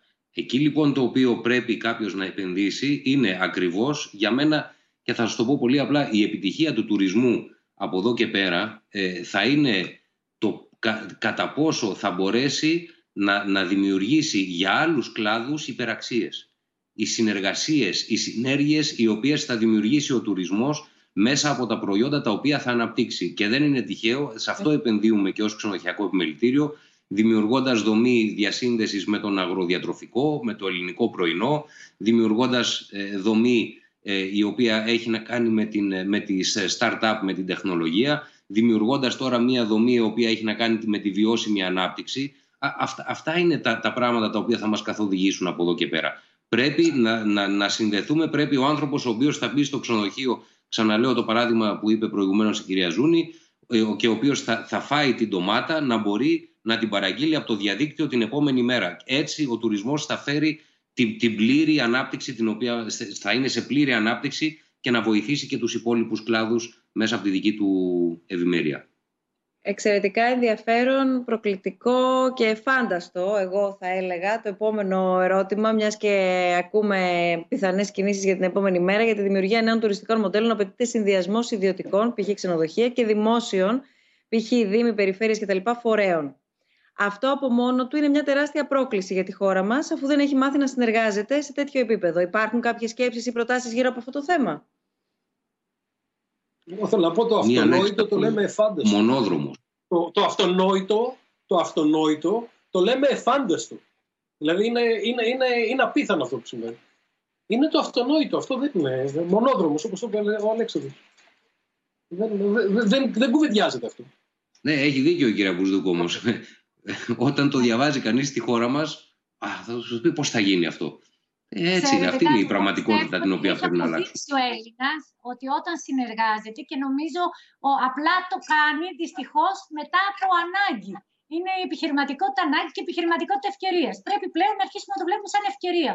Ότι πρέπει να συνεργαστούμε. Δεν είναι. Δηλαδή, δεν πρέπει να φτάσουμε με το όπλο στον κρόταφο. Πρέπει να ξεκινάμε να, να επιδιώκουμε τη συνεργασία. Γιατί ε, ο τουρισμός, η τουριστική εμπειρία πρέπει να τη δούμε με τα μάτια του τουρίστα. Ο τουρίστας την τουριστική εμπειρία τη θεωρεί από την ώρα που ξεκινάει από το σπίτι μέχρι την ώρα που θα ξαναγυρίσει. Όλα αυτά είναι ένα. Άρα πρέπει να συνεργαστούμε με όλους αυτούς. Αν το ταξί από το λιμάνι του Πειραιά που είχε πάρει σε ένα ζευγάρι Ολλανδούς 400 ευρώ να τους πάει στο Μεγάλη Βρετάνια, επηρεάζει την εμπειρία στο Μεγάλη Βρετάνια. Προφανώς. Άρα πρέπει όλοι αναγκαστικά πρέπει να το καταλάβουμε τη μεγάλη ιδέα με τα μάτια του πελάτη Μόνο σε ένα επάγγελμα δεν γίνεται. Δεν σε νοιάζει η άποψη του πελάτη όταν είσαι καλλιτέχνης. Και αυτό εξαρτάται τι καλλιτέχνης είσαι. Άρα πρέπει να μας ενδιαφέρει η άποψη του πελάτη. Η άποψη του πελάτη σου λέει ότι εγώ το βλέπω σαν ένα.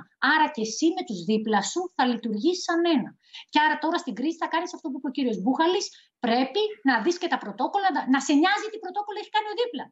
Όχι μόνο εσύ, να βγεις έξω και να κοιτά και όλοι μας. Γι' αυτό εννοούσα ότι πρέπει να αναλάβει ο καθένας την ευθύνη του και όλοι μαζί θα γίνει η αλλαγή.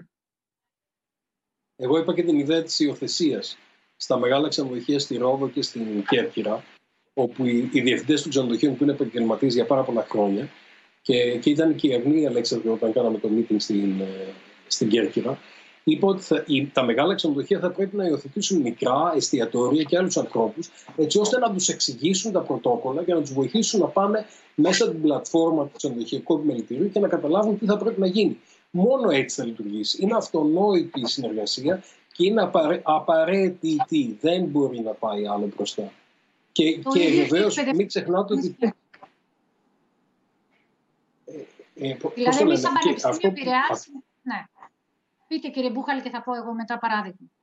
Ναι, αυτό, αυτό που είναι πολύ σημαντικό είναι να καταλάβουν οι άνθρωποι πώς μπορούν να, να δουλέψουν μαζί, να φτιάξουν clusters, έτσι ώστε να λειτουργούν σαν δίκτυα με συγκεκριμένα πράγματα. Δηλαδή μπορεί να είναι ένα κλάστερ εινοτουρισμού, μπορεί να είναι ένα κλάστερ για, για παιδιά, μπορεί να είναι ένα, ένα κλάστερ το οποίο να έχει να κάνει με, με φαγητό ή με φωτογραφία ή με ζωγραφική είτε με οτιδήποτε ε, ε, ε, ε, τύπο και κάποιος έγραψε προηγουμένως για, για, για εναλλακτικούς τουρισμούς. Λοιπόν, πρέπει να έχουμε, πρέπει να έχουμε κλάστερς ανθρώπων οι οποίοι να συνεργάζονται μεταξύ τους και να συνεργάζονται και ο δημόσιο τομέα και ο ιδιωτικό τομέα, γιατί είμαστε ένας αυτό σαν προορισμός.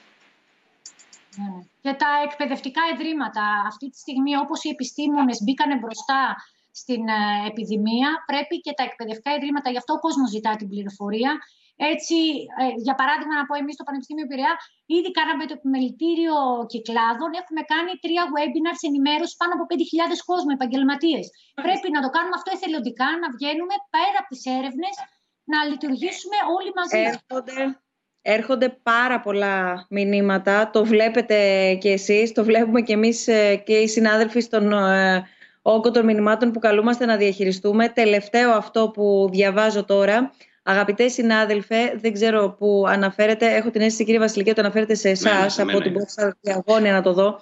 Στην αρχή της συζήτησης είπατε ότι η κυβέρνηση έχει πάρει όλα τα μέτρα για να λειτουργήσουμε σωστά. Μήπως θα μπορούσατε να μας εξηγήσετε τα μέτρα αυτά; Γνωρίζετε ότι μέχρι σήμερα εποχικά ξενοδοχεία δεν έχουν πάρει ούτε ένα ευρώ, με αποτέλεσμα να μην έχουν το απαραίτητο κεφάλαιο για να ξεκινήσουν. Συνεχίζετε το μήνυμα. Αν θέλετε εσείς εντωμεταξύ μας, ε, μας απαντάτε καθώς ε, περνάει και ο χρόνος να τι προτείνετε να κάνουμε. Γνωρίζετε ότι στα πρωτόκολλα η καμαριέρα που εργάζεται στα πλυντήρια με 50 βαθμούς Κελσίου πρέπει να φορά πλήρη εξάρτηση και νάιλον ρόμπα. Θεωρείτε εσείς αυτά ως μέτρα για να λειτουργήσουμε σωστά; Λοιπόν, καταρχάς για να μην παρεξηγηθούν αυτά τα οποία είπα, είπα ότι ε, τα μέτρα τα οποία θεωρώ ότι ε, τα, τα μέτρα στα οποία αναφέρθηκα έχουν να κάνουν με τα πρωτόκολλα. Όσον αφορά το θέμα της, ε, των οικονομικών μέτρων, ε, να ξεκαθαρίσω ότι οι θέσεις του ξενοδοχειακού επιμελητηρίου ε, είναι γνωστές εξ αρχής ε, και το λέω δημοσίως, θεωρώ ότι τα μέτρα τα οποία μέχρι στιγμής έχουν εφαρμοστεί δεν θα φτάσουν.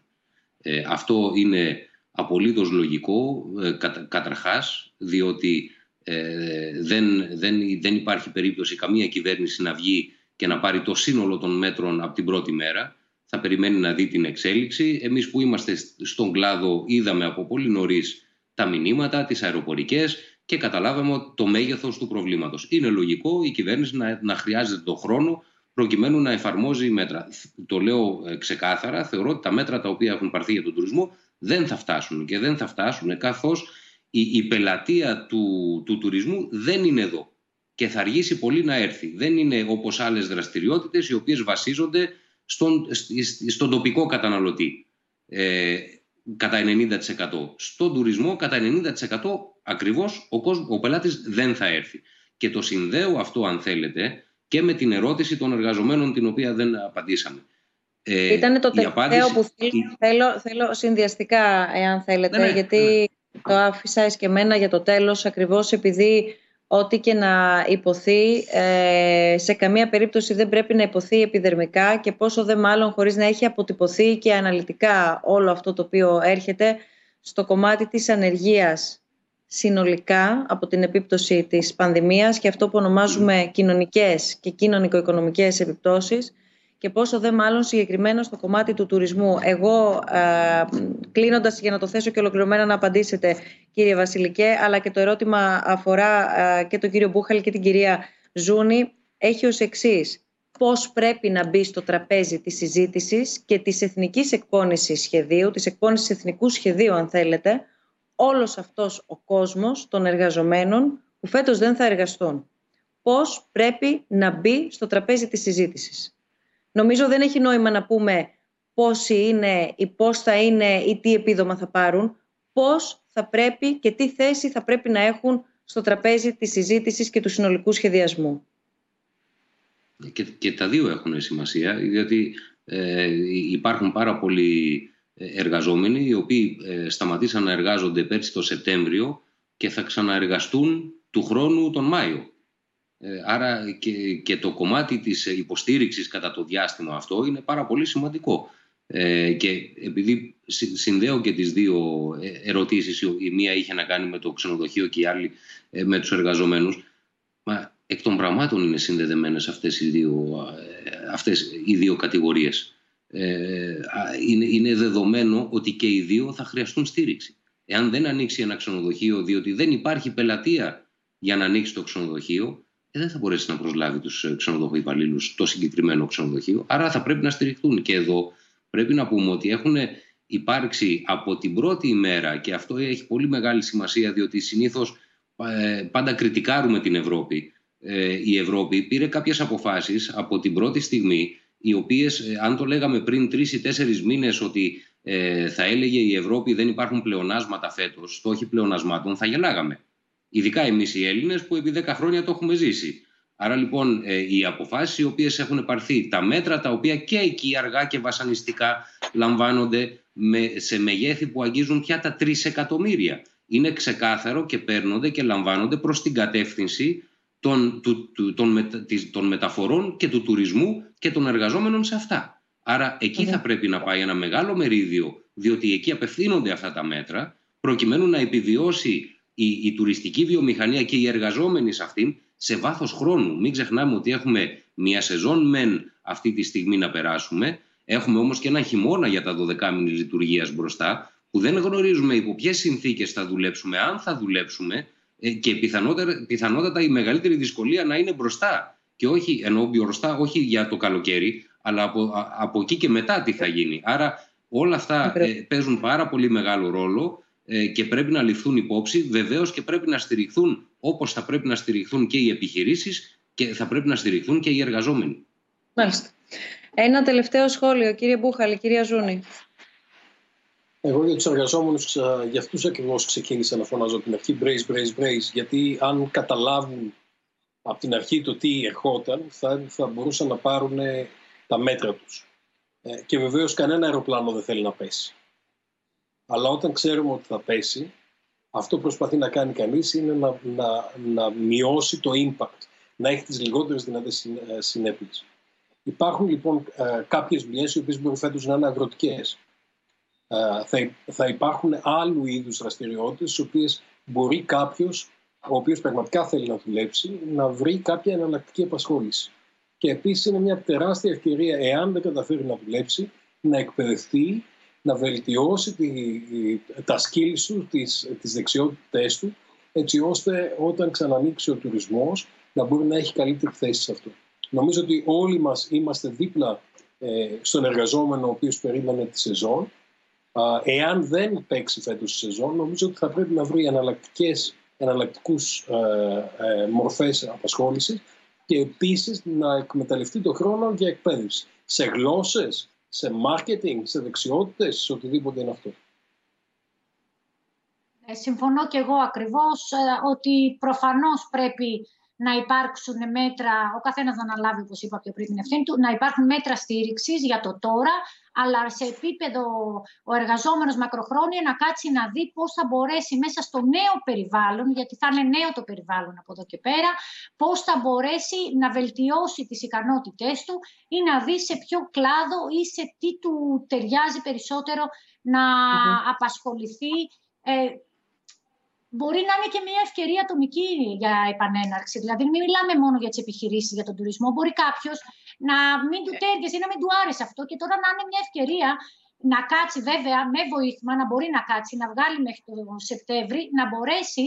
Ε, γι' αυτό σας λέω ότι αυτό το λέμε δεδομένο. Αυτό είναι το δεδομένο που γι' αυτό ξεκινάω πάντα με προ, ε, ε, στήριξη. Είναι το πρώτο. Στήριξη και βοήθεια από τον καθένα, από όλες τις δομές. Ε, αλλά μπορεί να είναι και ευκαιρία, να αποτελέσει αυτό ευκαιρία να δει τι πραγματικά τον ενδιαφέρει μέσα στο νέο μεταβαλλόμενο περιβάλλον.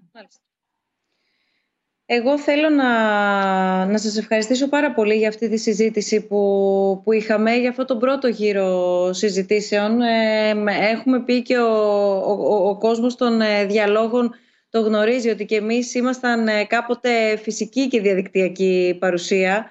Τώρα από τον Απρίλιο είμαστε μόνο διαδικτυακή παρουσία. Βέβαια από την άλλη έχουμε τη δυνατότητα να έχουμε πολύ περισσότερη συμμετοχή από περισσότερα μέρη ακριβώς γιατί την ίδια ώρα που κάτι φαίνεται να σε απομακρύνει με κάποιο τρόπο κάπως διαφορετικά ε, φαίνεται και να σε ενώνει. Κάτι αντίστοιχο συνέβη και με το, με το συνέδριό μας, το αναφέρατε και νωρίτερα στο ερώτημά μας ε, κύριε Μπούχαλη, το συνέδριο του Ιδρύματος Σταύρος Νιάρχος, το ετήσιο, το οποίο είναι διεθνές, συγκεντρώνει πάρα πολύ κόσμο από το εξωτερικό, τόσο για να το παρακολουθήσει, όσο και οι, οι ομιλητές, όσο και οι καλλιτέχνες στο πλαίσιο του Summer Nostos Festival, μέσα στο οποίο ε, γίνεται και το συνέδριο του Ιδρύματος Σταύρος Νιάρχος. Φέτος θα είμαστε διαδικτυακά, καλλιτέχνες, ομιλητές, ε, δρομείς, γιατί θα τρέξουμε κιόλας ε, διαδικτυακά, θα είμαστε διαδικτυακά. Είναι για όλους μας διαφορετικό. Κάπως δηλαδή δεν θα ταξιδέψουμε, αλλά και θα ταξιδέψουμε με έναν ε, διαφορετικό τρόπο. Το θέμα είναι να αξιοποιηθούν όπου υπάρχουν οι δυνατότητες, γιατί δεν πρέπει να θεωρούμε ότι παντού είναι ίδιες οι δυνατότητες. Αυτό είναι το, το ζητούμενο. Εγώ θέλω απλά να, να υπενθυμίσω, μιας και αναφέρθηκα κλείνοντας, ότι το συνέδριο του Ιδρύματος Σταύρος Νιάρχος είναι 22 και 23 Ιουνίου. Τότε δίνουμε ραντεβού. Ενώ στις 24 α, Τετάρτη, σε δύο εβδομάδες από τώρα, θα είναι η επόμενη μας συνάντηση στο περιβάλλον των ε, διαλόγων, σε μια συζήτηση μαζί με το SNF Agora, από το Πανεπιστήμιο Johns Hopkins. Εκεί θα ανοίξουμε μια συζήτηση πάλι σε διεθνές περιβάλλον γύρω από την τεχνολογία και τη δημοκρατία που βρίσκονται ξεκάθαρα σε αλληλεπίδραση και αν θέλετε και όλη αυτή την περίοδο της ε, COVID-19 είναι και πιο εμφανείς οι προοπτικές αλλά και τα όρια τα οποία θα πρέπει να λάβουμε υπόψη μας όλοι για την τεχνολογία, για την τεχνητή νοημοσύνη ήταν και το θέμα του συνεδρίου μας, Humanity and AI. Ακριβώς επειδή το αναφέρατε και εσείς κύριε καθηγητά, ο ανθρώπινος παράγοντας κάποια στιγμή θα, θα, θα επιστρέψει. Αρκεί να μην τον αφήσουμε κι εμείς όμως τελείως, γιατί εδώ είδαμε και πολλές διαφορετικές πολιτικές ταχύτητες να αναπτύσσονται, είδαμε πολλές κοινότητες να κάνουν πιο εμφανή τα όρια τους και τα διαχωριστικά τους παρά τα σημεία ένωσής τους, με αφορμή την πανδημία εννοώ. Οπότε θα συζητήσουμε λίγο και για την δημοκρατία και για τις πολιτικές πώς επηρεάζονται και πώς ε, βοηθούνται από την τεχνολογία και την ε, τεχνητή νοημοσύνη, αλλά και πώς δεν θα πρέπει να ξεκινήσουμε ποιος βοηθάει ποιον και ποιος διαχειρίζεται ποιον; Όμως μπορούμε και να τρέξουμε διαδικτυακά. Εάν θέλετε λοιπόν και εσείς κύριε καθηγητά και εσείς κύριε Βασιλικέ και εσείς κυρία Ζούνη, κύριε Μπούχαλη μπορείτε να τρέξετε για καλό σκοπό 5 χιλιόμετρα. Αν θέλετε μπορείτε και να τα περπατήσετε. Να κατεβάσετε μόνο χρειάζεται ένα application. Τρέχουμε κάθε... Τι είπατε κύριε Βασιλικέ; Είπα ότι αφού μπορούμε και να περπατήσουμε εντάξει. Ε, είναι εξασφαλισμένο ότι μπορούμε όλοι να συμμετέχουμε λοιπόν. 5 χιλιόμετρα είτε τρέχουμε είτε περπατάμε. Και αυτή τη φορά, επειδή το ραντεβού του SNF Run είναι κάθε 23 Ιουνίου, φυσική παρουσία, δηλαδή ξεκινάμε από το Καλιμάρμαρο, τρέχουμε βράδυ, καταλήγουμε στο Κέντρο Πολιτισμού Ίδρυμα Σταύρος Νιάρχος. Εφέτο δεν μπορούμε να είμαστε όλοι μαζί, αλλά από ό,τι φαίνεται μπορούμε να είμαστε από περισσότερα σημεία της Ελλάδας σίγουρα και από κάθε γωνιά, εν πάση περιπτώσει, οπουδήποτε βρίσκεται ο καθένας θα μπορεί να κατεβάσει το, το συγκεκριμένο application και να το πω και όλα είναι το Sport Hive ε, live, να το κατεβάσει στο κινητό του και 15 με 21 Ιουνίου είτε να τρέξει είτε να περπατήσει, με κάποιο τρόπο να απαθανατήσει όμως αυτά τα 5 χιλιόμετρα που θα διανύσει, να τα ανεβάσει στο application, να μας στείλει και μία selfie, γιατί θα είμαστε εδώ. 23 Ιουνίου, θα γίνει το SNF Run Virtual και όποιος θέλει πάντα προαιρετικά, καθώς ποτέ δεν υπήρχε συμμετοχή για τον αγώνα, είναι ελεύθερος προς όλο τον κόσμο και γίνεται με αποκλειστική δωρεά του Ιδρύματος Σταύρος Νιάρχος και υλοποιείται από την αναγέννηση και πρόοδο.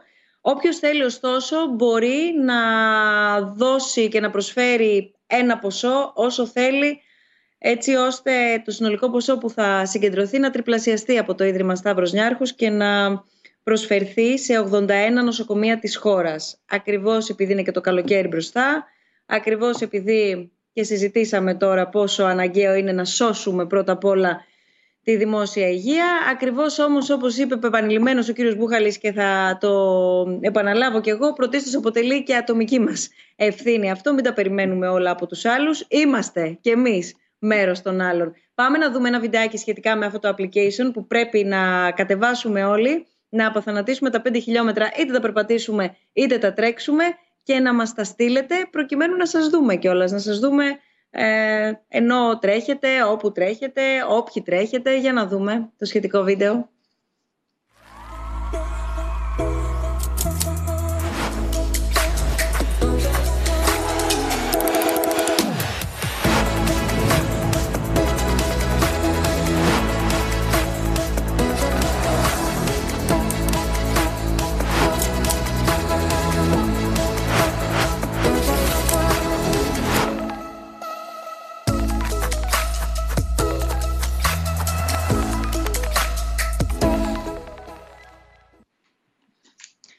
Κυρία Ζούνη, κύριε Βασιλική, κύριε Μπούχαλη, σας ευχαριστούμε πάρα πολύ για ακόμα μία φορά για τη συζήτηση που είχαμε. Να είμαστε καλά, να κυλήσουν όλα όσο το δυνατόν πιο ομαλά και με χαρά να επαναλάβουμε ένα δεύτερο γύρο συζήτησης για το από εκεί και μετά. Τώρα το πότε θα είναι το εκεί, το, το εκεί και το πότε το μετά, όπως είπαμε, δεν είμαστε σε θέση να το προσδιορίσουμε.